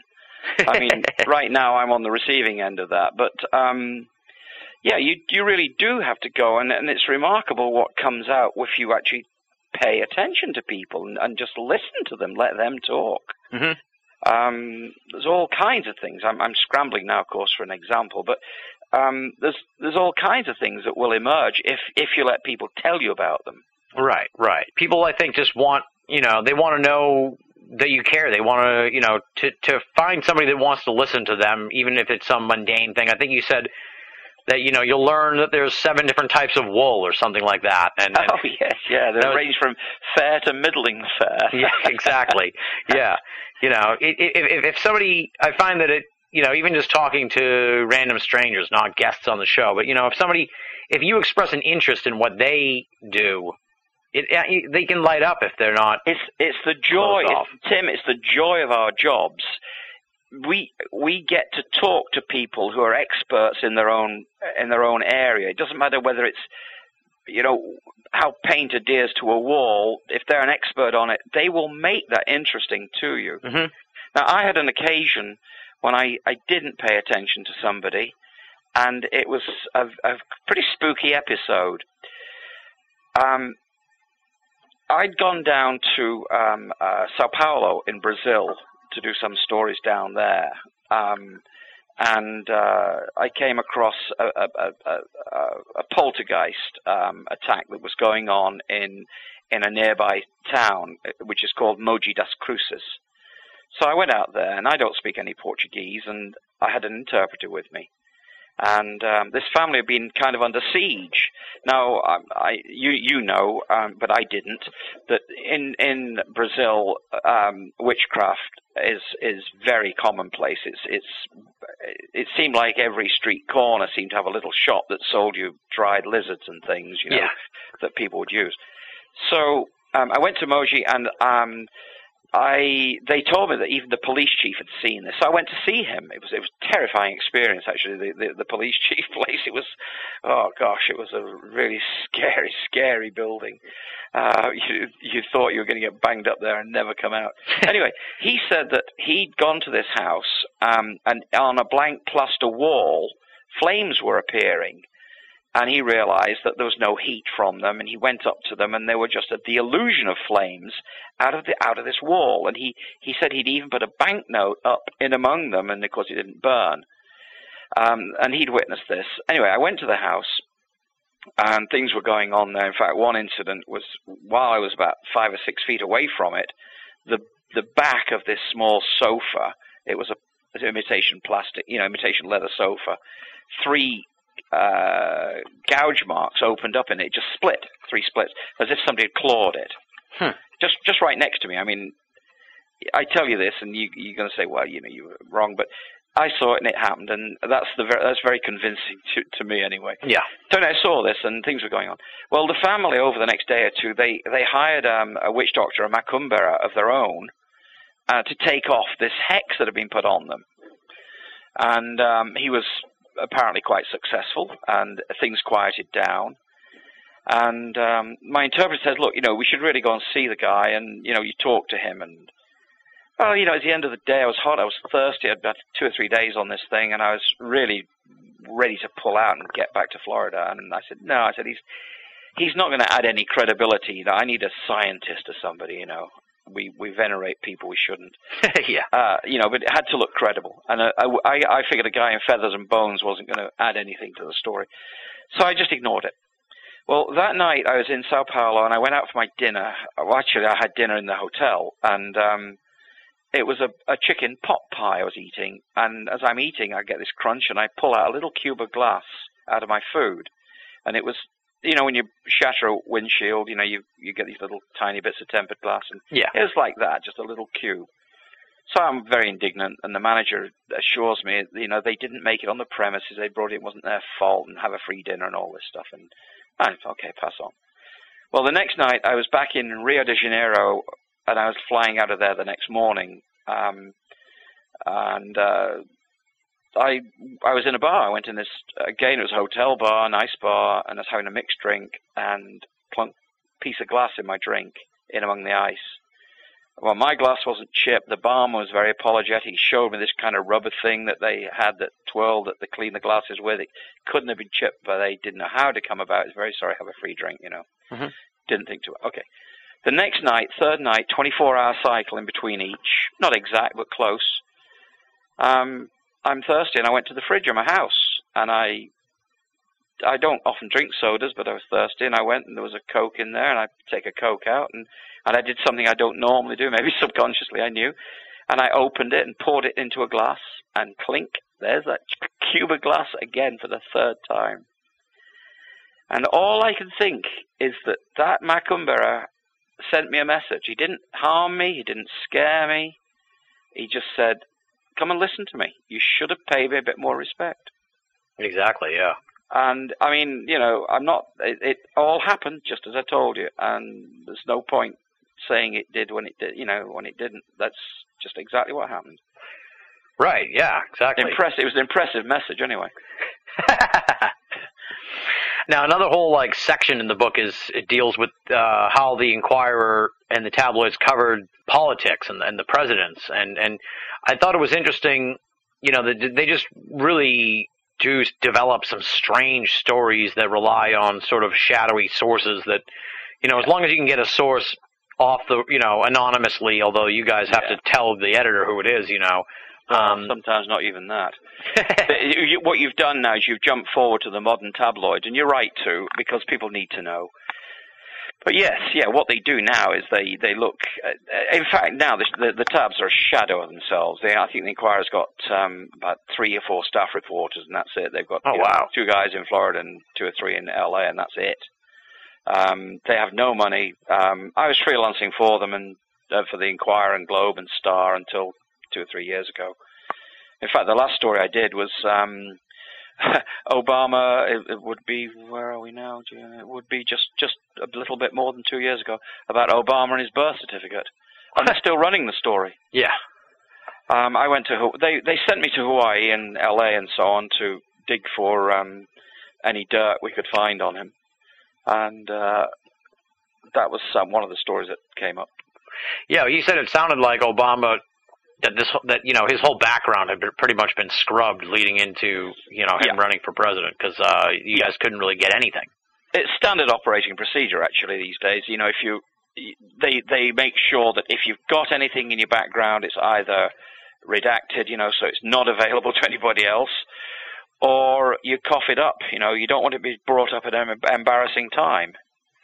And um, Obama cleaned everything, but he'd had people in there about 10 months before I got there. I'm talking 2007 when this first started. Yeah.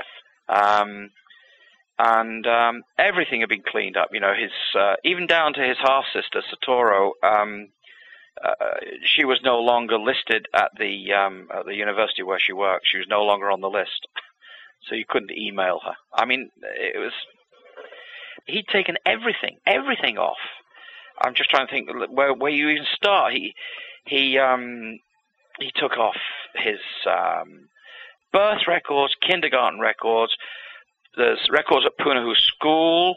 Then he went to Occidental College in Columbia. They all vanished, as did his thesis. His Harvard Law School records have gone. The, the law review pieces he did, and and he did scholarly stuff for the University of Chicago. Went his passport, med- medical records, even you know files from his years as a state senator in Illinois and and uh, as a member of the state bar there. They all went. And actually, this probably is one of the few conspiracy theories that has a, some legs. Why would he? When I did, when I did it, he'd spent six hundred thousand on five different law firms to keep this stuff quiet. And when Trump was making all his noise a few weeks ago, he claimed that Obama was now up to two million dollars in legal fees. But why would you do all that? And I'm this is purely a guess uh, because nobody knows yet. I think he probably had dual citizenship at some stage. His father was Kenyan, and his mother was, as everybody knows, Kansas girl. Yeah. And he actually went to Pakistan. Obama went to Pakistan in '81 when it was a, very difficult for any, any American to travel there. Now, if he'd had a passport from a Muslim country like Kenya, he would have been much more welcome. Um, so I, maybe that dual citizenship would have shown up when he applied for college or, you know, Yeah. or the bar or whatever. Interesting. And maybe that's an embarrassment. Yeah, interesting. I never even had considered that, but yeah, that's definitely a possibility. What I thought was interesting too was that you said that during the election um, that you did come across sort of this scandalous story involving John McCain, and and that it event Yeah. that, that it never got printed. And you said, uh, and this is a quote here from the book: "Given a real scandal, the tabs didn't know what to do with it." I thought that was right. really interesting. That you know here they were trying to dig up. You know, gay affairs for Obama and oh, uh, yeah, crazy yeah, stuff. With that and- Sinclair bloke, that Larry Sinclair guy. yeah, totally, a totally un- unbelievable, truly incredible. And you know, they had this, they had this thing with McCain, John McCain, uh, who who was touting family values and and saying how you know um, how uh, how much joy he'd had, he and Cindy had had as adoptive parents. I think he said something like they knew what a treasure and joy it was to have an adopted child. But they actually booted out this young girl that they were adopting and left her to a life of drugs, crime, and hardship, you know? And now, it, it, it, uh, I'm talking about Bridget Mc, McCain, a girl who even changed her name during the adoption process and then got into an argument with them um, with Cindy. Cindy's got you know um, uh, some emotional roller coaster that she was riding at the time. She was a she was abusing uh, substances, and that's not a secret. But they pushed the thing into a dark corner.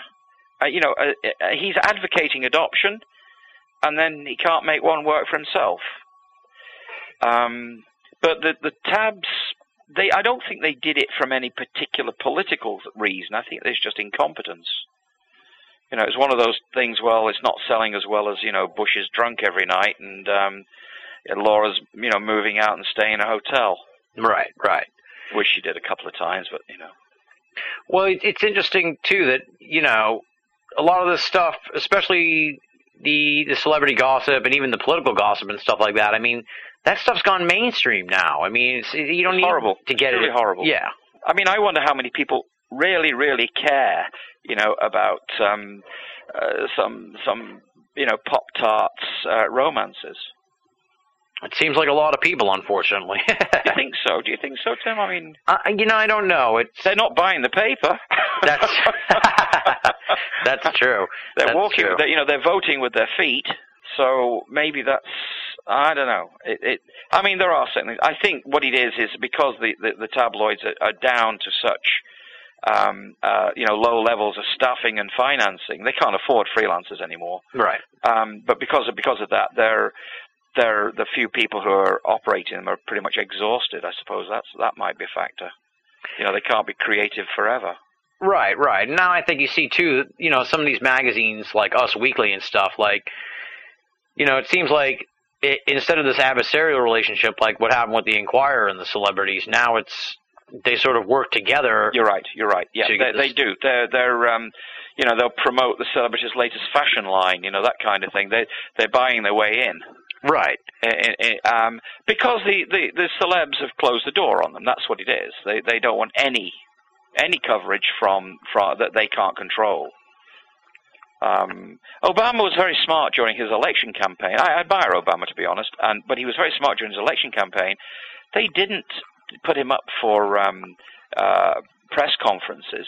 They issued their sound bites. They controlled what the press could do. Yeah. So it wasn't well. You know, you can uh, you can put your own spin on it. Um, the Bush campaign learned a lot from that, I think. Well, you know, you, you see, it's a, it's just a different world too, in a way, and you, you hear this just about journalism in general now, where it's like, you know, instead of going out and getting the story, a lot of times the journalists are being told the story, Yeah, yeah. and then they report what they're told, and you know, somewhere the truth gets lost in the mix. It's easier and cheaper to uh, you know to just take a press release and and rewrite it than it is to go and dig around and have people really ticked off at you and you know maybe lose and you know when when you're struggling to survive as the papers are print media is really in desperate straits Mhm. um they're going to take the line of least resistance they're not going to um alienate the you know the sources they've got because where do we get next week's stories you know it's it's it's vicious, and and of course they're not um, not supported by the readers. You know, the readers don't really seem to want um, the depth of reporting because they don't support the the media that gives it to them. Exactly. Yeah. I mean, I don't know if you if you've ever read the, there's a British uh, magazine called The Economist. Does really good in-depth stuff. Nobody's ever heard of it, but it, it's it's a great read. You know, Yeah. Yeah. not as good as baffling, you know, the baffling chair of death stuff, but um, but it, it gives you in depth, you know, on on the politics in Pakistan or or you know what really is happening with the Afghan drug trade. Um, that they don't make the evening news here. Th- th- This is more, you know, what Elizabeth Taylor's funeral plans were. You know. yeah. What Charlie Sheen's doing nowadays, right? Yeah, I couldn't believe that week after week of you know a train wreck. Exactly. Yeah. Yeah. Well, like it, like like I was kind of saying too. You know, it's like back in the day, that sort of stuff didn't get on TV or in the mainstream papers. It was just it, you had to go to the Enquirer and, the mag- and tabloids like that yeah. to get that story. And now everybody, you know, everything's become like the National Enquirer in a way. And people, uh, the, the thing is that the um, the the tabloids particularly have suffered from celebrity television because people regard celebs as part of their extended family, and um, they get their satisfaction. You know, they'll see a little bit on Entertainment Tonight. They'll see a tiny bit, a, a 15 second bite, and the the show will tell you what they're going to tell you. They'll show it to you. They'll tell you what they told you, and they'll do it again. And you go, well, where was the meat in all that? It was all sizzling. There was not much steak there. Um, I don't know, but it, it fulfills people's desires to see the family members, as it were. You know, they want to see Charlie. You know how he's how the bad you know the bad guy's doing. yeah. Now you you did have a lot of interaction with celebrities. Was there any in particular that stood out to you as like your favorite ones to interact with? I thought the Tonya Harding stuff was particularly I like Tonya. Revealing, yeah, yeah. I like Tonya. Yeah, um, she was nice. My actually, my favourite celeb of all of them is is um, Dan Haggerty, who, who played Grizzly Adams back in the day. I mean, Dan's a rogue, and and he's had a very colourful, shall we say, past. But um, he's a, he's a nice, genuine guy, and very talented. Actually, he's an artist and you know sculptor and all this stuff. Um, there's a funny story that he that that happened. He he he was filming up in um, uh, Lake Louise there in Canada, and I was up there, and um, he had to do this. Dan's an animal trainer, and um, he had to do a scene on a frozen lake with a Siberian tiger, where the tiger was supposed to come and attack this. I don't know what kind of a warrior he was. He was covered in furs anyway. he was some primitive warrior. You know, this tiger runs out the woods and grabs Dan and wrestles with him, Mhm. which was going to work fine. So to keep it authentic, the uh, or, or convincing at least, the um, the film crew were all hidden just inside the tree line, um, and they filmed it from three or four spots. You see, and uh, Dan's out in the lake, and they release the tiger. So anyway, that night we're all in the um, in the hotel, you know, in the bar in the hotel, and there was a whole lot of women in there. They, they were members of a, they call it the Bitch and Stitch Club, and they were having a, you know, their um, their Stammtisch, their meeting, and um, one of these women got talking to us and and said to Dan, uh, where, "Where are you doing?" And he said, "Well, we're filming on this lake here near here," and mentioned the name. And she said, "Oh, my husband was there today. He was ice fishing." She said, "He came home absolutely white and shaken." Said, "What happened?" Well, he'd been smoking dope, and he said he was never going to do it again because he started hallucinating about the Siberian tiger, and what he he'd had a flashback in time. she said, "I'm not going to tell him." Dan explained what had gone on. We were killing ourselves laughing. She said, he, "She said I'm not going to tell him. He can stop smoking that stuff for a while." One of the stories in the book that I thought was really amazing to go back to sort of the paranormal realm, so I don't get too many uh, nasty emails, um, was uh, this story of Howard Starkle and uh, his his abilities here that uh, I guess are classified under the term psychometry. So I guess talk a little bit about that and and you know what you gleaned from this guy's amazing abilities because this was some stunning stuff. Like as you get into the story and you're reading more about it, you just keep getting further and further into it, and you're like, this is you know this this can't be denied. This is stunning no, no, stuff. No. There's a federal researcher. His name's Neil Mangum, Dr. Neil Mangum. He, he, he was a chief historian at the Custer Battlefield National Monument. And um, he'd heard about this man from Raleigh in North Carolina, Howard Starkell, and um, decided to sort of call him in to see if he could help.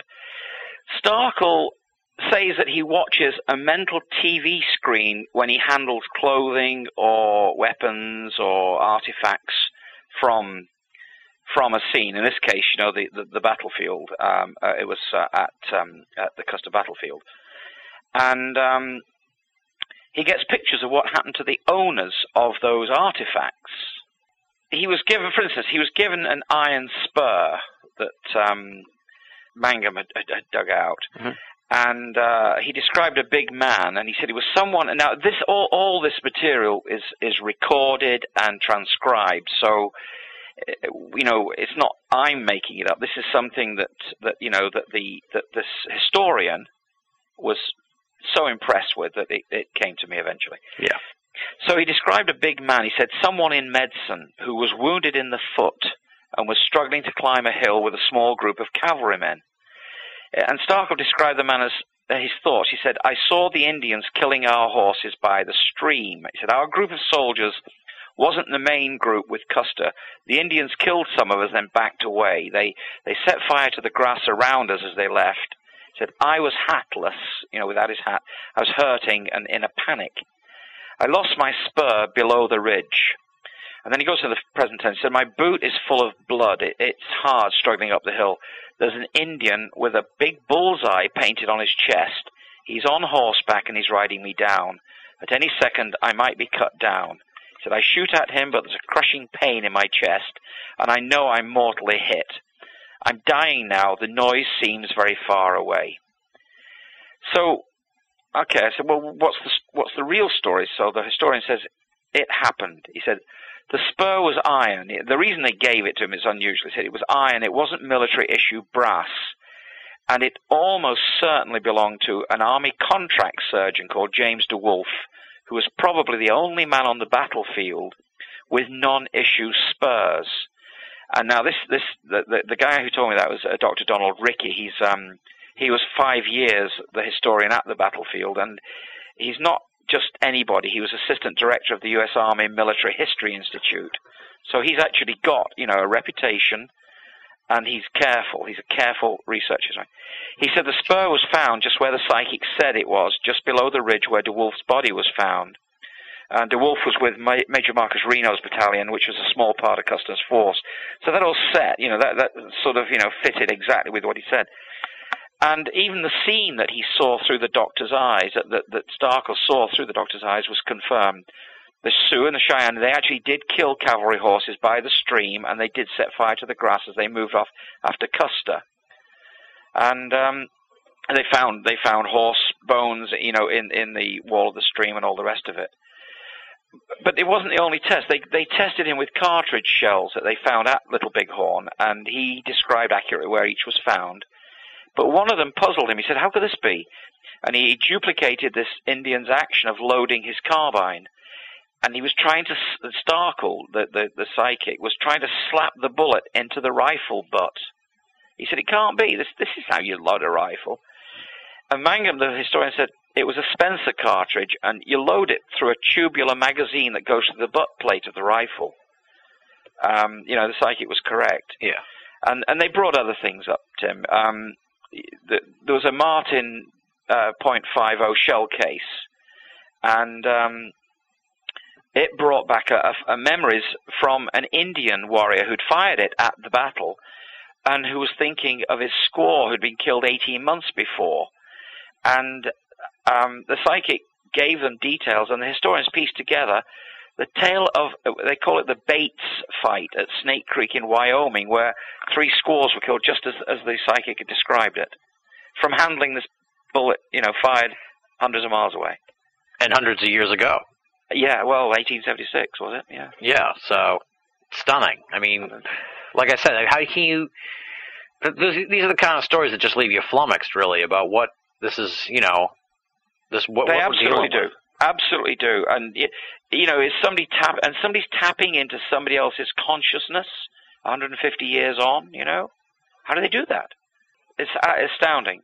Uh, it, and uh, you know, actually, this wasn't the most astounding, uh, you know, psychic story I've done, but it's it's it's good, convincing evidence from very, very credible witnesses, and people who've researched it themselves. You know, they, they, it's not, oh, I heard it from you know my mother-in-law. You know. Now, growing up, did you have an interest in in this sort of subject, or were you sort of just did you just sort of like you know gravitate no, towards it as you became a reporter? particularly. Um, I, when I was very small, we had um, we lived in a, um, a Victorian house. It was quite a large house. It had been a splendid house before we, long before we got it. Um, and I actually did see um, a, a, ghost of an old man. Um, I didn't know he was a ghost uh, this little old man, and I saw him twice, and he was doing the same thing each time, just going across a landing and into my parents' um, room. And I mentioned it to my mother. I was probably, you know, five or six years old, and said, "Who's that man upstairs?" And described him, and, and she said, "Oh, you know, it's uh, Mr. Isherwood, previous owner of the place." Um, and there was no alarm or concern about it. It wasn't, you know, spooky in any way. But I, you know, I had that personal, personal experience.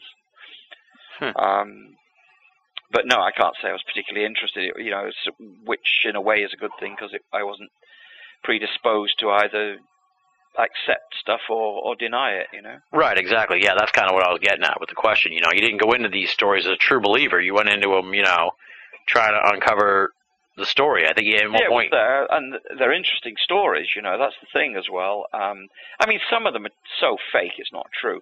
Uh, for instance, they sent me to um, uh, a place in uh, Pompano Beach. There was a fellow there, and he had some medical condition, and if I, I think if he tensed up, he could actually make blood pop out of his forearms.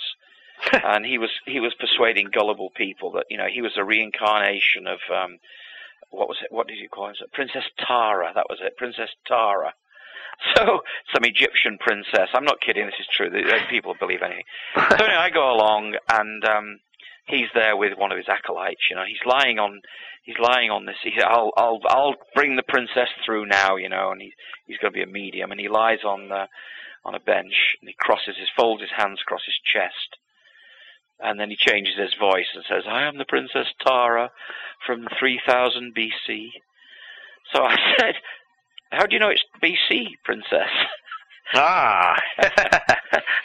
and he says, he says in this way, he says, do not mock me, mortal. I'm going, all right, you phony. 3000 BC. Now, 3000 more years would be there. yeah. Now, when you went to you know investigate these stories and stuff like that, if it, if it was a no go, that was okay with the with the folks at the Enquirer. Oh like- yeah, yeah, sure. That was the thing. Um, that was the, actually that was fair. If if I came back and said, "Hey, it doesn't work," it doesn't work. That's the end of it. With a, a celeb story, they'll say, "Well, find something else about them," you know. Yeah. But with with the with parapsychology, no, it just doesn't work, mate. You know. Although once once they sent me to talk to to to interview a talking cat. I've interviewed a talking gorilla, um, but that's something else. Um, so I, I go all the way out to Knob Noster, Missouri, which is where, where I can never forget that name, to meet Mrs. Nellie Frerking, God love her. And she wasn't a bit um, surprised that somebody come all the way across country to see her and a talking cat. I think the cat's name was Maisie, and um, I, and, it, and I'm thinking this is going to be really interesting, you know. And I said, um, you know, can we? Yeah, come in, come in. She says, okay, talk to the gentleman, Maisie. And after a bit of prompting, the cat said, it's one word vocabulary. Mommy, mommy. That was it. it was kind of a cross between a meow and a yawn. oh man. Oh, dear me. One thing that, that people can check out, we'll, we'll play it here on the show, but people can also check it out at, at the website bannisterbooks.com, and there's links all over Binnall of America for that, folks. You should be able to find it quite easily. Um, is this EVP that you captured uh, during a phone conversation with uh, with someone in the UK, and, and, and I'm not doing the story very good justice. So why don't you why don't you talk about it, Well, and uh, yeah. we'll play the EVP for folks. Excellent. It, it's I, I still get a prickle in my neck, actually, in the back of my neck when I listen to this thing. The, the situation was I was interviewing a woman called Ray Koch, and she was the curator of the old stone house uh, on M Street in Washington D.C. Um, it's still there. It's the presumably it's supposed to be the oldest house in Washington. And um, off the top of my head, I don't remember. It was probably built in the 17th century. And I know that the, the earliest occupants were, uh, for about 100, 150 years, were English families. Um, they handed it on down, I guess. I don't know. Mhm. But I was in uh, the the place is it's a National Park Service facility. It's um, uh, you know visited daily by the public, and um, they've been having a lot of trouble with ghosts in the place. There was one particular man, a bull-like man. A lot of people had come in and complained. They they didn't know he was a ghost. He was trying to push them down the stairs. These are visitors to a national park site, you know. I mean, and they would they would come and find the curator and say, "Who's that man upstairs? He's so angry and he's pushing us." And well, we got into it. They didn't even know he was a ghost. And so he was obviously able to do some physical thing if they could push them Yeah. which is again really unusual. So anyway, she's described Ray's describing these different ghosts. They've got um, four male ghosts in there and two female ghosts, and then there's a child ghost who runs along the upper corridor or upper balcony. I've not been to the house to be honest, um, but they, you know, they they'd seen and heard him. And while I'm doing a phone interview with her, and uh, I said something like in the interview, I said, "Well, how many ghosts have you got in there, Ray? Let me see. Is it is it five or six? You know, there, and then there's a small one." And then she starts to tell me she's talking, and then over her voice comes a voice that corrects what I've just said. It says four, two, and a kid. So it's it wasn't me speaking. It wasn't her and it's I didn't hear it during the conversation, which was absolutely interesting. Now I write shorthand, and I went I I took a shorthand note, and I was a bit unclear when I came to write the story.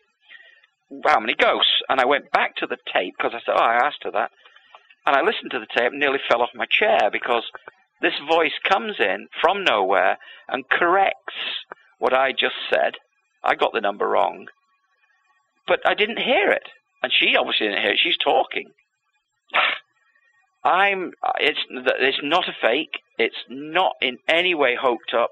I have the. I, in fact, you know, Tim, I have the um, original tape here still.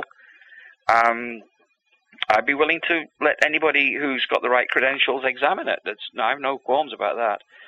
But something came on, and and an intelligence came on and corrected, and provided accurate information. Stunning to me. Right, right. And, and and let's play it now for folks so they can hear what we're talking about. When you say you've got five people um, in there, or you've got a child in there as well, have you ever seen that one, Sparrow?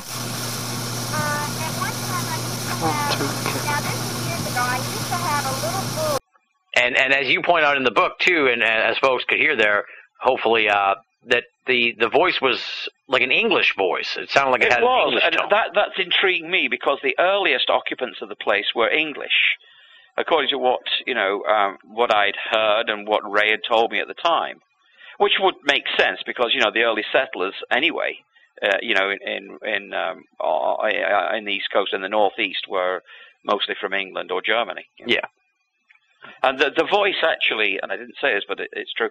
Um, the voice actually, it, to me, it's Midlands English. It's the accent is a genuine English accent. Um, and I, if it were, were there are re, it's a regional accent to sort of the almost north of Birmingham, you know, in, in the UK.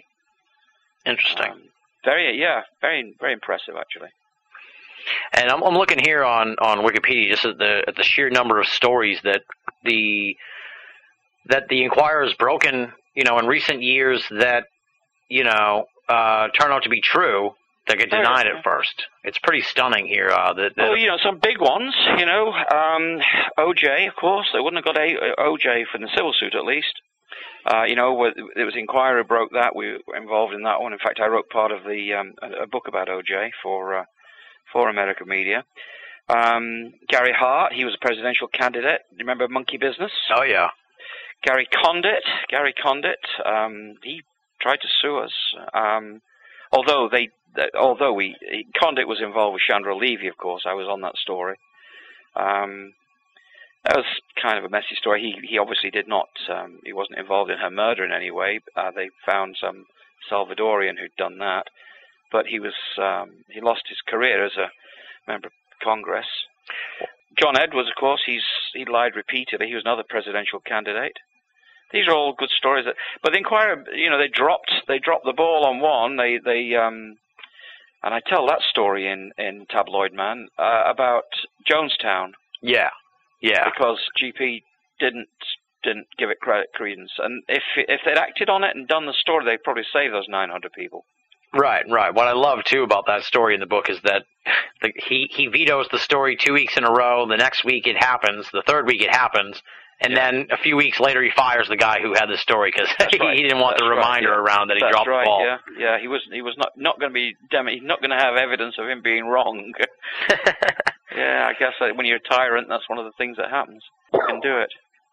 Now, as- aside from uh, the anthrax attacks, which I want to do want to ask you about, uh, I thought it'd be interesting to ask if, if did 9/11 change anything, you know, for the tabloid industry? I mean, obviously, you know, people always say that the, the world changed on 9/11, but did you see any sort of change in? No, not really. Um, that that they were in decline already by you know by 2001. Um, they were still struggling along, but it was it was a decline, you know, declining circulations. Um, no, I can't. I can't think that their their focus is more to Hollywood than to um, than to civil affairs. you know, Yeah. than to, than to New York like that.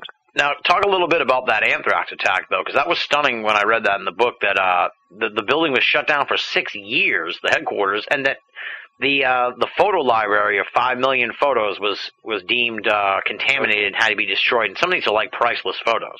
Absolutely were. Absolutely were. Um, you know, Elvis, the last picture of Elvis that, that, that, you know on the cover. I have a I have one of those. The, the the I can't remember what year the attack was. It had to be about 95, 96. Um, uh, but anyway, it um, it was early on, and it was early in the use of CDs to store images, and they'd start instead of having you know negative. I mean, some of my pictures were in there that went. I mean, my baffling chair of death pictures went. They they were in there, but nobody could use them because you know they could be they could be contaminated, Yeah. and so everything everything was destroyed. You know, f- what five or six million images. But the only thing that they saved out of it was um, a jukebox full of CDs of images. That was a primitive storage that they they'd had. That was just the beginning of CDs, putting your you know your photo on on on a CD, not even a DVD. Um, but everything, all the other things went. You know, the the, the, the celebrities, the the um, the news stories, the ghost stories. You know, everything you think of a library, a photo library, absolutely priceless. Yeah. In its way. That's just stunning. It makes you wonder, really, uh, Yeah. what was behind all that. Because I'm sure there was people and, Well, and, I, it, you know organizations that have been happy to have had that library destroyed in some ways. Do you know? Didn't wasn't there just last week? Didn't Ted Kaczynski get somehow involved in this? Weren't they re- looking at his involvement, his possible involvement in more um, attacks? I know he was being looked at for the 82 Tylenol thing. That's right. It was Tylenol. That's right. There was a, a DoD guy who was attacking uh, the popular media, and I guess it would be it would get you a lot of attention. You know, um, if you attack the most prominent um, uh, source of popular culture, however however liked or disliked it is. Yeah. I guess being outstanding in your field in any way is going to be um, going to. Once you pop your head above the level of the trench, you're going to get it shot at, whether it's the New York Times or the National Enquirer. You know. Now, what I got to ask you about what my favorites. Like I said, I was born in '79, so you know my my Yeah. formative years were sort of like the late '80s and, and the '90s. So I have a I have a sort of special place in my heart for Weekly World News. Oh, God love them. I love the new wacky. Yeah. How did that wacky whole World thing? News. How did that come up? I mean, how did that even? Because I mean, they they by the time I was old enough to read the the tabloids, it seemed like National Enquirer had sort of uh, shaken off a lot of the paranormal, and and a lot of that stuff sort of had shifted over to Weekly World News. Yeah, what what happened was the Enquirer went to printing in color in about probably eighty, maybe maybe it was as early as maybe it was as early as it had to be had to be seventy seven or something like that. Anyway, but then they had the old printing presses in Pompano Beach in Florida, and the Weekly World News looked just the way the old Enquirer used to look in black and white. Okay. So Gene Pope had these printing presses and nothing to do, you see. So he said, well, we'll let's run a magazine, you know, uh, let's run a paper, a, a book off that. And that was the birth of the Weekly World News. And the Wacky never had a staff of more than about six people. And um, these guys decided that they had a, a room full of experts, so there's no need to go out and bother other people with interviews and things. They could just do their own. So they'd find a story and embellish it and put it in there. And pretty soon they were selling about a million copies a week, mostly to college kids, Yeah. because they were good inventive stories and they'd do these really crude uh, Photoshop type things. You know, they- yeah. you know, Hillary Clinton marrying an alien or whatever. Wonderful stuff. Um, they actually used one of my predictions. I used to do a prediction that I didn't personally do the predictions, but I would put together uh, the the annual and biannual psychic predictions issues. You know, we would get a dozen psychics to. Well, the psychics would always want to predict, you know, that a famous person will die, and we wanted them to predict something like, you know, Doris Day's thighs will be eaten by a pack of wild dogs. so we had to kind of meet somewhere in the middle. And um, I actually, um, I you know, I uh, spent some creative time putting together interesting predictions, which I then mentioned to the psychics, the commercial psychics who weren't psychic at all, and uh, they'd agree to them, and they get their few hundred dollars, you know, and the publicity. Um, and one of them that I put together, the Weekly World News did me the honor of running as a story, and the prediction was that the Saudis would tow an iceberg from the Arctic to Saudi Arabia as a source of fresh water. They'd have a terrible time getting it through the Straits of Gibraltar, you know, because they're only eight miles wide. Yeah. So it was a pretty big iceberg. and they they get it ashore, and when it melted, inside they'd find the remains of an alien space expedition to Earth. Which I thought was a good prediction. Chances a bit remote of it coming true, but it was a good prediction. so, of course, the Weekly World News ran this as a story that the Saudis had done this and then hushed it up, you know, and that Saudi uh, aeronautical engineers were reverse engineering the UFO to find out how it worked. I understand that when they broke into it, they found a crystal altar inside with a picture of Tim Binnall.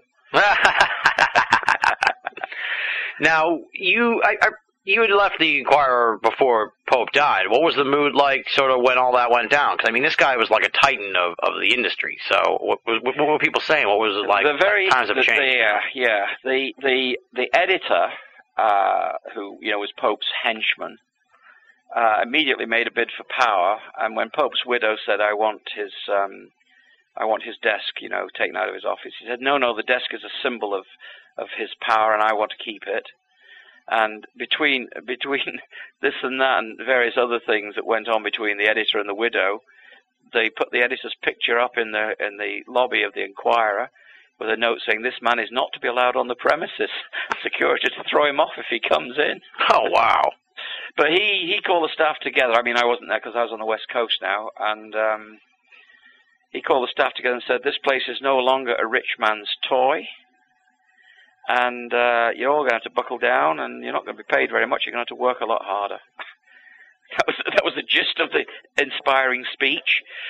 Uh, and they sold the paper off for 418 million, I think it was. Wow. Mrs. Pope, the widow, went to Rome on a six-month shopping spree.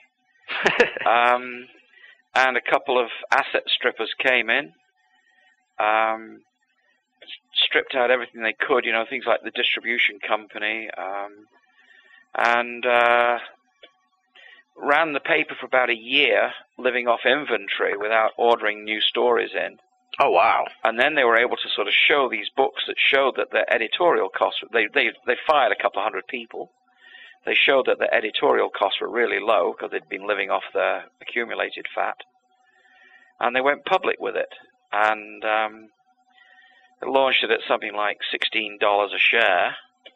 So half a dozen people got very rich, and all those shareholders are presently holding some damn worthless paper. That's you know worth pennies. Um, it was a classic asset stripping operation, I'd say. It's very disappointing. It, it I mean, Yeah. just the Yeah. the stories, the stories from from when you were there in the '70s are just you know. Yeah, and it wasn't just me. I mean, uh, you've got to think there were, there were 80 of us, Yeah. some of us, Yeah. um, Oh. all out every week doing these stories. You know, doing different stories. You know, um, one of my colleagues went down to you know Mexico City when the gas lines erupted and the streets were falling in. you know, um, and he's there. You know, he's on the next plane down there and sending back reports that you'd now be seeing, you know, on national television here. Well, probably not here because it's Mexico. They, you know, if it's not here in the states, people tend not to be as interested. Yeah. Yeah. Um, but no, we covered things. You know, if it was Princess Caroline's wedding, we had a. I was on that one. You know, in Monaco, we had a whole team went out there. I went to the UK for the first test tube baby. Oh, if, if here's here's a, a it's not a plug. It's it's a bit of joy for your listeners. Go to the website. Go to bannisterbooks.com and look up Joe Mullins' uh, report. Joe was with me on that, and he became the uh, Laura Brown correspondent. You know, the, the test tube baby, the first test tube baby. Yeah. And he tells a beautiful story of how he nearly killed a test tube baby. Oh yeah. yeah. Yeah, when yeah. she was choking to death. Yeah. Yeah, just you know, reading the book, I just kept thinking to myself, I was born in the wrong time. I wish I could have been there in those days because it just sounds like you know, you're chasing the stories. You, you they send you on a Yeah. drop of a hat to just go after the It craziest a magic. It was a magical thing. Yeah. It was. It was an echo of of the British newspaper scene. You know, after World War Two, um, up until the 60s and 70s, when it was a similar thing. There's an element of piracy. There's an element of adventure. There's a lot of fun involved, and some there's some talented people doing some hard work. But at the end of it all, you you got the reward. You know, you saw the stuff, and people enjoyed it. yeah, yeah, Um, it'll happen again in a different way. It'll happen, you know, with well, we're now moving, of course, you know, to to, to the mass media is moving to, um, uh, the, you know, into into electronic media. yeah, yeah. Well, it seems like all print media is in bad shape now, anyway. So Well, what's what's happening now, of course, is that anybody with a cell phone can be a reporter. right, But what you read, you can't trust anymore because you don't know what that person's training or inclination is. So, you know, when Sarah Palin's telling us, you know, what Paul Revere really was telling people, you know that he was he wasn't saying he was saying, you know that uh, he was warning the British that the British were coming. I'm going well. This is this is symptomatic of anybody can be a reporter. It's not accurate, Yeah. but anybody can do it. So I guess the, the pendulum will come back. We'll come back to accuracy, and we'll see we'll see some you know um, electronic version of the New York Times or whatever Yeah, yeah. that people can trust. Well, just uh, just one last sort of uh, aspect of the tabloids that that I, I thought was interesting from the book too uh, was uh, the the story that always gets me every time I'm in in the uh, supermarket. I always sort of like have to read the article.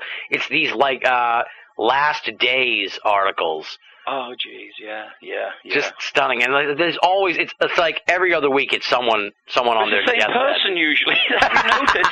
It's usually Doris Day. Poor old girl. She must have died 15 times, or been been on the verge of it 15. I, in fact, actually, I've personally done at least four last days of Doris Day. The last of Doris. I think she'll outlive us all. God love the girl. You know. Yeah. Um, yeah, they they like that. They like they like to. It, it's the Germans call it Schadenfreude, don't they? It's taking pleasure in other people's discomfort. And so, you know, they like to show these pictures of, you know, people who've actually, whether it's Elizabeth Taylor, well, she's finally gone, but, you know, somebody that, who's had it all and is now suffering through the end. This ghastly fascination. Yeah, it's very morose, like I said. And then you know, you you, you don't realize some of these they're just people without their makeup on or they're they're aged, so you don't really you know. But you're in the you're in the checkout aisle and you look and you're like, oh my god, she's gonna die like any day now. So they they always get me though. So I was I was happy to read in in the book that you know that this is commonplace that, that Right, right. Any picture, are. any picture of Clint Eastwood these days is going to look like his last days, and he's hale and hearty. So you know, he's just got a few wrinkles. oh man. oh dear, it's a patina of living, I guess. I guess so. Now, as I said, I mean, I can't put this book over enough, and uh, I'll put it over a few more times here as we as we close the book. No pun intended uh, on this conversation. But you know, what's next for Paul Bannister? I, I presume you're still doing some freelance work because some of the stories in the book were, were pretty recent. So, I mean, what, what have you been up to uh, since the book came out? Aside from obviously the the press tour and stuff, you know, what do you, what do you have cooking here uh, for the future? Well, yeah, in self-defense, I, I've moved away from from the tabloids. I've had to do that because there's no income there. But um, I've I wrote this book. I've just written another one, uh, which is nothing like it's it's a historical novel. It's based on a true story. There's a sample of that actually, Carausius, in in um, on on my website. There's a little bit of it there. So if you look at um, bannisterbooks.com, you can actually read the next one.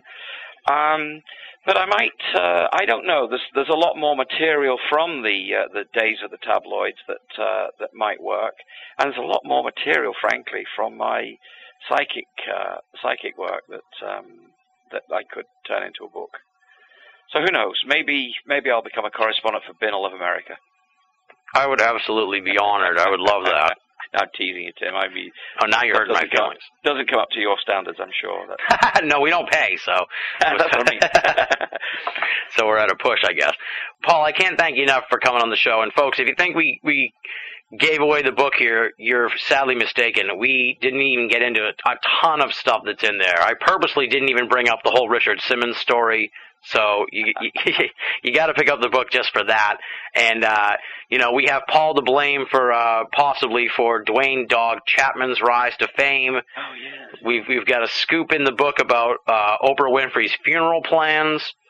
Yeah, There's true, a whole bunch of uh, amazing survival stories from people uh, who had near death, literal near death experiences that are just stunning, and a whole bunch of celebrity stories and paranormal stories that we just didn't get into here because I, I want folks to go out and get this book. Trust me, my friends, do yourself a favor, go out and pick up Tabloid Man. It is absolutely amazing. You are going to love this book because I was just thrilled by it and captivated by it. And, and much like this conversation, it was a lot of fun. Paul, I can't thank you enough, and I really hope we can do this again sometime. It's been it's been a great pleasure to be to talk to you, Tim, and to be on the show. I'm I'm pink with embarrassment, and uh, anytime, anytime at all for you, my friend.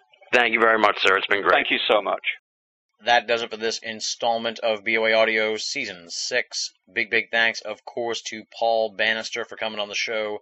Be sure to check out his website, www.bannisterbooks.com. You spell that B A N N I S T E R books.com for more information on Tabloid Man and the Baffling Chair of Death, as well as other works from Paul Bannister. Moving right along now, it's been way too long since we dove into the BOA audio listener feedback mailbag, but we're going to do it right now and highlight a couple of emails from the BOA audio listeners and also take care of some in house notes. The first one here comes from Ben, no hometown listed, and here's what he has to say. Thank you for all of your work on BOA. I've listened to every episode and continue to be enthralled. Great guests, and your interview style is reminiscent of early 90s Art Bell, in the way you'll let the guests say their part, no matter how insane. I've noticed an issue with your iTunes downloads. They stopped adding new episodes over a month ago, and I was wondering if you had any info on that. Hopefully, the newer shows will be added soon, but I feel like I'm missing out. Thank you for your time and your work, Ben. There you go. That's the perfect segue into the in house notes. First of all, thank you for writing in, Ben. Thank you for your kind words. I really appreciate that. Art Bell is certainly a hero of mine, and to have my style compared to his is truly humbling. I definitely like to let the guests have the floor when they're on the program and say what they want to say without interruption or overt skepticism. I let the audience decide what they want to believe and I let them do their own research into the matter. Now, with regards to the iTunes downloads and the whole issue surrounding the BOA audio archive and the big project, moving it over to Cyber Ears. Well, we had a little bump in the road because I had to take a little time away from BOA to attend my brother's wedding and all the festivities surrounding that. But prior to that, we completed the major part of the project, which was transferring all of the MP3 archive over to cyberears.com. So, as it stands right now, the complete BOA audio archive has been moved over to CyberEars now it's just a matter of me sitting down and fixing the iTunes feed and adjusting all of the links at BOA. I'm hoping and thinking and really, really optimistic that by the time folks are listening to this, the iTunes feed will be fixed and I'm going to sit down and just start fixing all of the links on all of the pages for previous BOA audio episodes. I'm hoping that's not going to take too long. I'm well aware that it's certainly going to take a few hours at least, but it has to be done. It's something that has been really weighing us down for the last few months and has been a huge thorn in my side. Believe me, if you could see the emails I get from people day after day, week after week, now month after month, asking what's going on with the iTunes feed, what's going on with the audio archive at BOA. I've just been inundated with those emails. Thank you to all the folks who have been emailing me about that. Your voices have been heard. I'm well aware of the situation, and we are nearly out of the woods. So there's the update on that. Hopefully, by the time you hear from me on the next edition of BOA Audio, there'll be no more talk about the big audio transfer project because it will have been totally completed. The next email here comes from Jim, no hometown listed. Here's what he has to say. Please investigate the mysterious creature Meth Man of Humboldt County, California. These creatures appear after rainstorms and on hot sunny days, are seen at night around dumpsters, and make strange sounds, and look basically like zombies. Besides, we could use the tourist trade. Jim.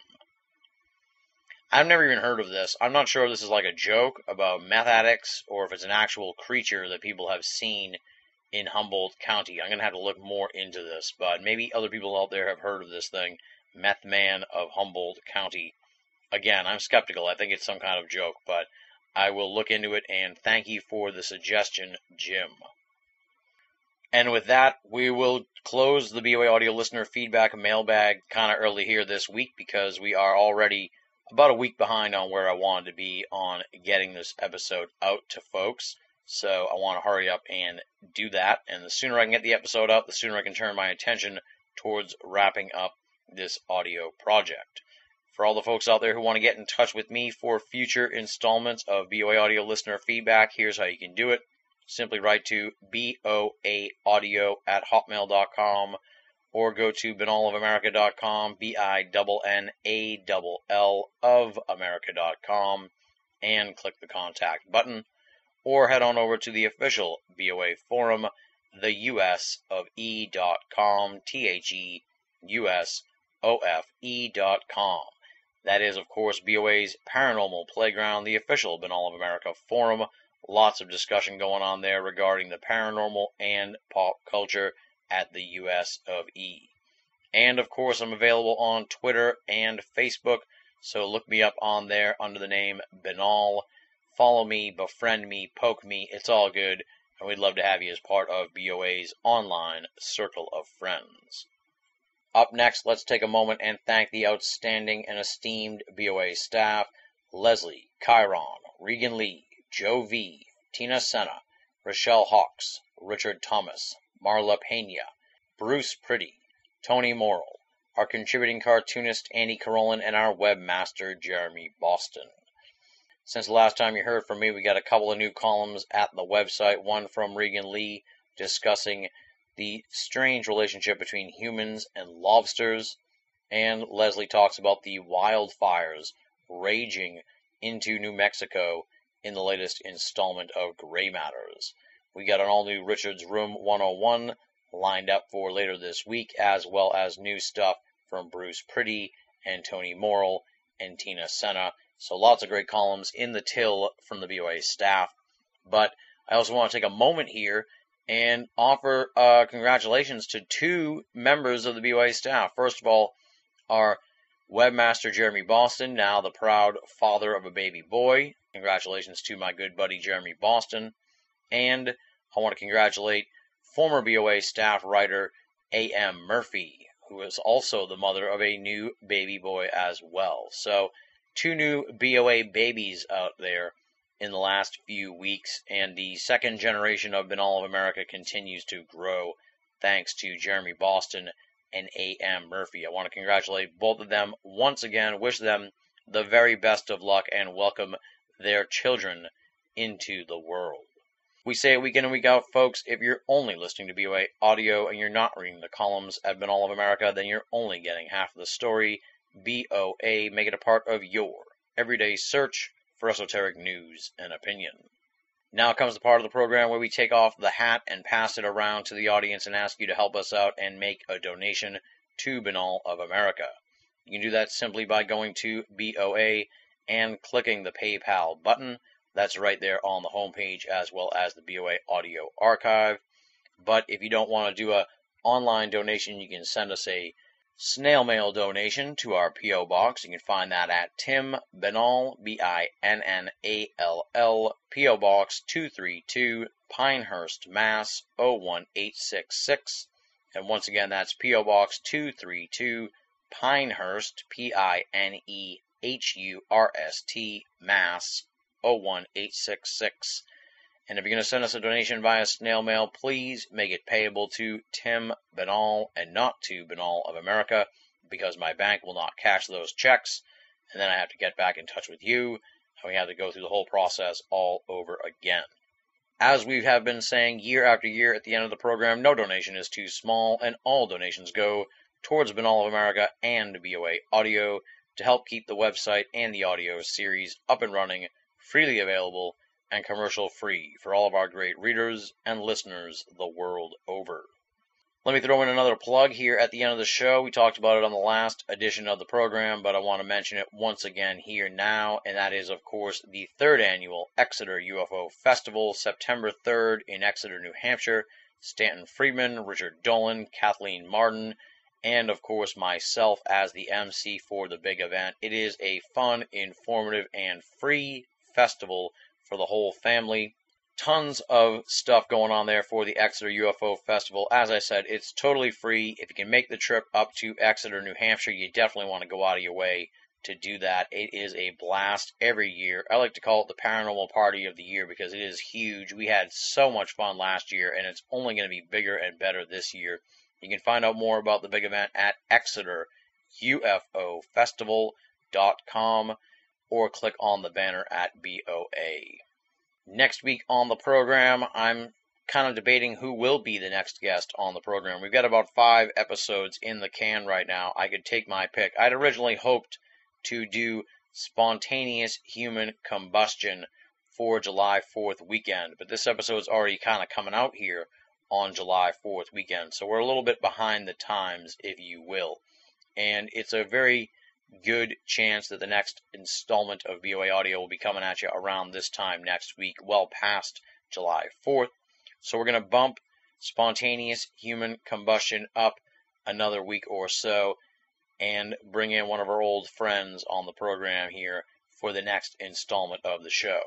So the guest next week on the program will be our old buddy Peter Robbins making his return to BOA Audio. We're going to have a UFO jam session pretty much threw the questions out the window because I've talked to Peter on countless occasions about a whole bunch of different stuff in the world of ufology. And I want to get his take on UFO studies, where ufology seems to be right now, and where it needs to go in the future. So it is certainly an enlightening conversation. It is a lot of laughs, a lot of fun, and it is quite the enjoyable UFO jam session with the incomparable Peter Robbins. That'll be next week on the program. In two weeks, spontaneous human combustion. So stay tuned for that at BOA as well. Plus, we've got tons and tons more fantastic episodes lined up for you. As I said, we've been taping a slew of shows this month, and I think people are going to really dig them because there are some wild installments of the program lined up for you in that mix. And with that said, we'll close the book on this edition of BOA Audio. Big, big thanks once again to Paul Bannister for coming on the show. Check out bannisterbooks.com and definitely, folks, get your hands on Tabloid Man and the Baffling Chair of Death. You will not be disappointed. Also, want to thank Ben and Jim for contributing to BOA Audio listener feedback this week. And, of course, I want to thank all of the great BOA Audio listeners out there tuning in right now at the end of the program, the hardcore BOA audio listeners, the folks who have been with us through thick and thin over the years. You guys are awesome. This program would not be what it is without you. Trust me, I know that better than anybody in the whole wide world, and I'm just truly humbled by your unending support of this program. Thank you for making BOA Audio a part of your esoteric audio playlist. Until next time, this is Tim Binnall, thanking you for listening and signing off.